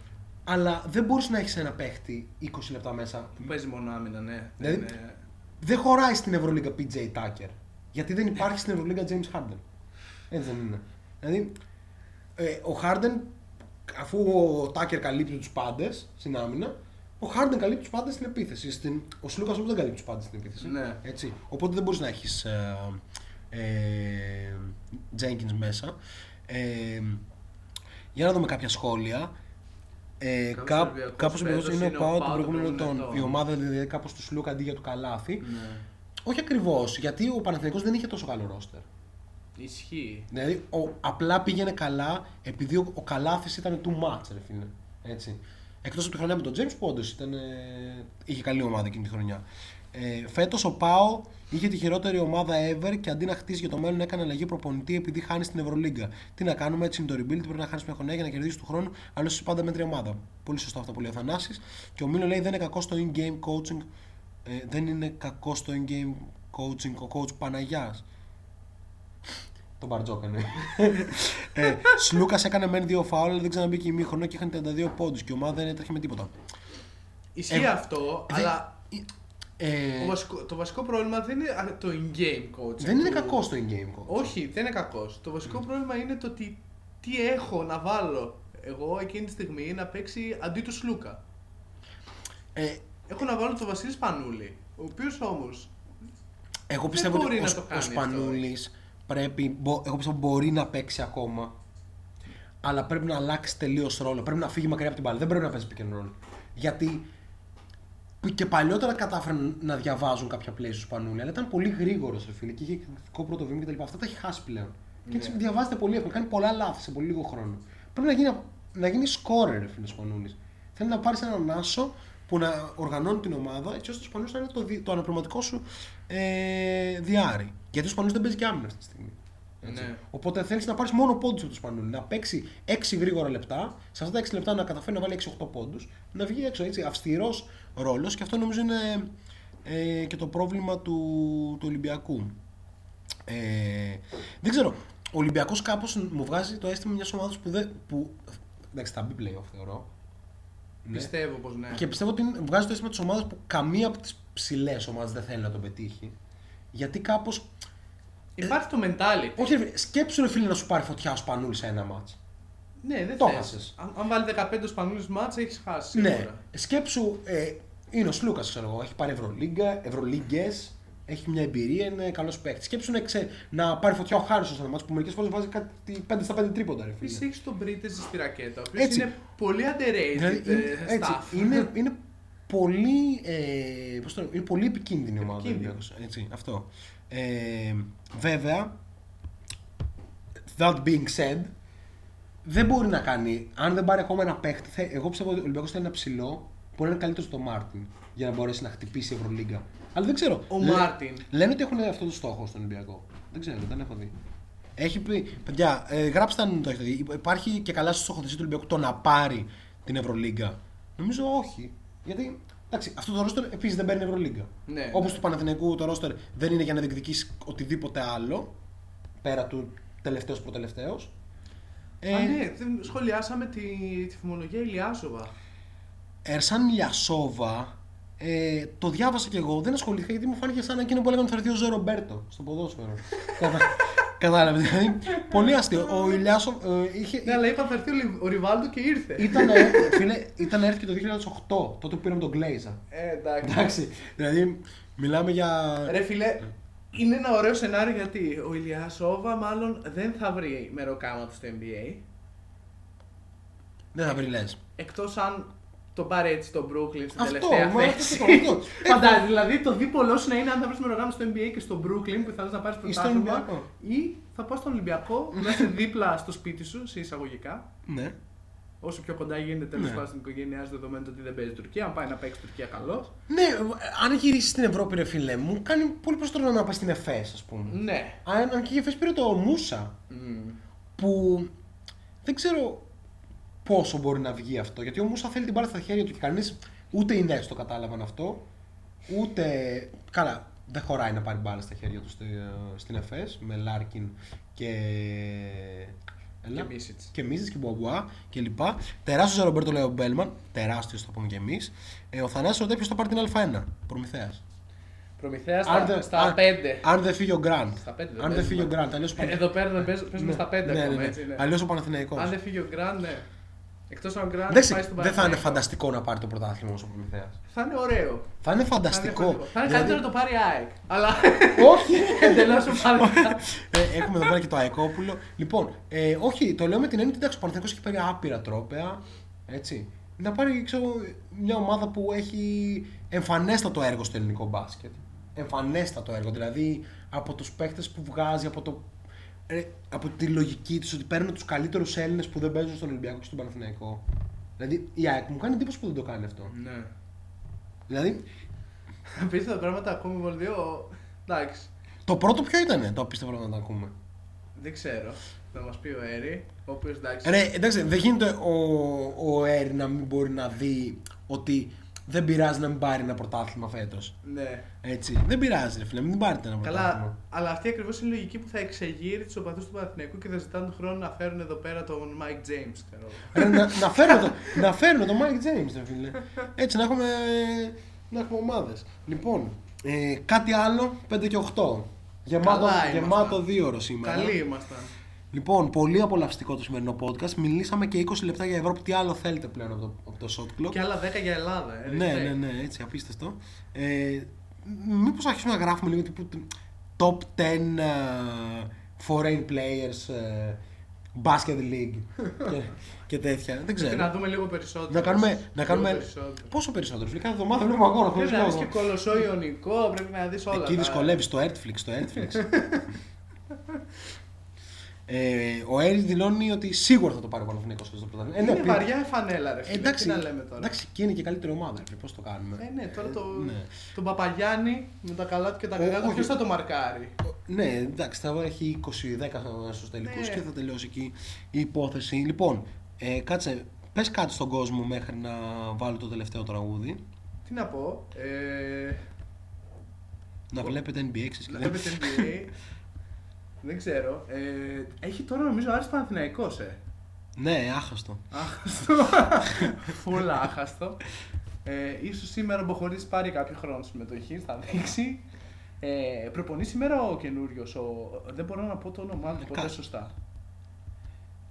Γιατί δεν μπορείς να πεις το όνομά του. Γιατί το ξεχνάω, θυμάμαι ότι ξεκινάει με K και μετά ξεχνάω πώς είναι. Κάτας δεν είναι. Είναι Κάτας ή Κάρτας. Είναι Όντεν Κάτας. Όντεν Κατάς. Α, Κατάς. Ισραηλινό. Ωραίο. Προπονείς σήμερα. Άμα προπονήσεις να έχει ενδιαφέρον να δούμε λίγο το μάτς. Κατάς. Λοιπόν, εντάξει, σημεία δεν δίνουμε ακόμα. Ναι, δεν δίνουμε ακόμα. Πρέπει λίγο να εδραιωθούμε, ξέρεις, να αποκτήσουμε αυτοπεποίθηση. Έτσι. Πρέπει να βρούμε πρώτα τα λεφτά για να μπορέσουμε να πούμε ότι ξέρεις το κάνουμε αυτό. Λοιπόν, τώρα πρέπει να βρω ένα τραγούδι να βάλω. Θα βάλω αυτό. Βάλε ό,τι νομίζεις. Εμείς ευχαριστούμε τα γνωστά Kick It Radio. Ναι. Μεγάλη αγάπη. Ευχαριστούμε πάρα πολύ το Kick It και εσείς το ευχαριστείτε γιατί μας ακούτε μέσω αυτού. Λοιπόν, βάζουμε λίγο νάση για το κλείσιμο. Δεν βάζουμε άλλο ελληνικό. Ένα σοβαρό τραγούδι. Ευχαριστούμε τους πάντες που ήσασταν και σήμερα μαζί μας και μας ακούτε, ξέρετε, Spotify, YouTube και τέτοια. Έρχεται βίντεο φωτιά, παιδιά, αφιέρωμα στο Σοφοκλή Χορτσιανίτη. Θα πάθετε την πλάκα σας. Το φτιάχνω τόσες μέρες. Δεν το φτιάχνω εγώ βασικά. Εγώ είμαι δίπλα σε αυτό που το φτιάχνει. Και αυτά. Λοιπόν, φιλιά μάγκες. Bye. Φιλιά, bye. As we enter, come make we take upon the biggest adventure. Must be dementia that you ever thought you could touch our credentials. What's the initials? QB Jam Rock, the lyrical official. Send out the order, laws and the rituals. Burn candles, say prayers, paint mirrors. It is truth, we big news, we hood heroes. For us the anchor, we come to conquer. Man a bad man, we not play Willy Wonka. And I got the guns, I got the ganja. And we can blaze it up on your block if you wanna. Or haze it up, stash spots in a Hummer. Or you can run up and get done up. Or get something that you want none of. Unlimited amount to collect. direct from us, street intellectuals. And I'm shrewd about decimals, and my man to speak patois, and I can speak rap star, y'all feel me, even if it's in Swahili, Abadi Ghani, Missouri Sana, switch up the language, I move to Ghana. Salute and honor, real revolution rhymers, written piranhas, like two Obamas, unfold the drum. Word is out, hysteria you heard about, Nas and Gina Khan can't turn it out, body the verses till I scream murder out, the kings is back, time to return the crown, who won it? Tuck your chain with dude coming, renegades that appeal your back like new hunters. Bet your Jews on it, you don't want to lose on it. Either move on or move on it.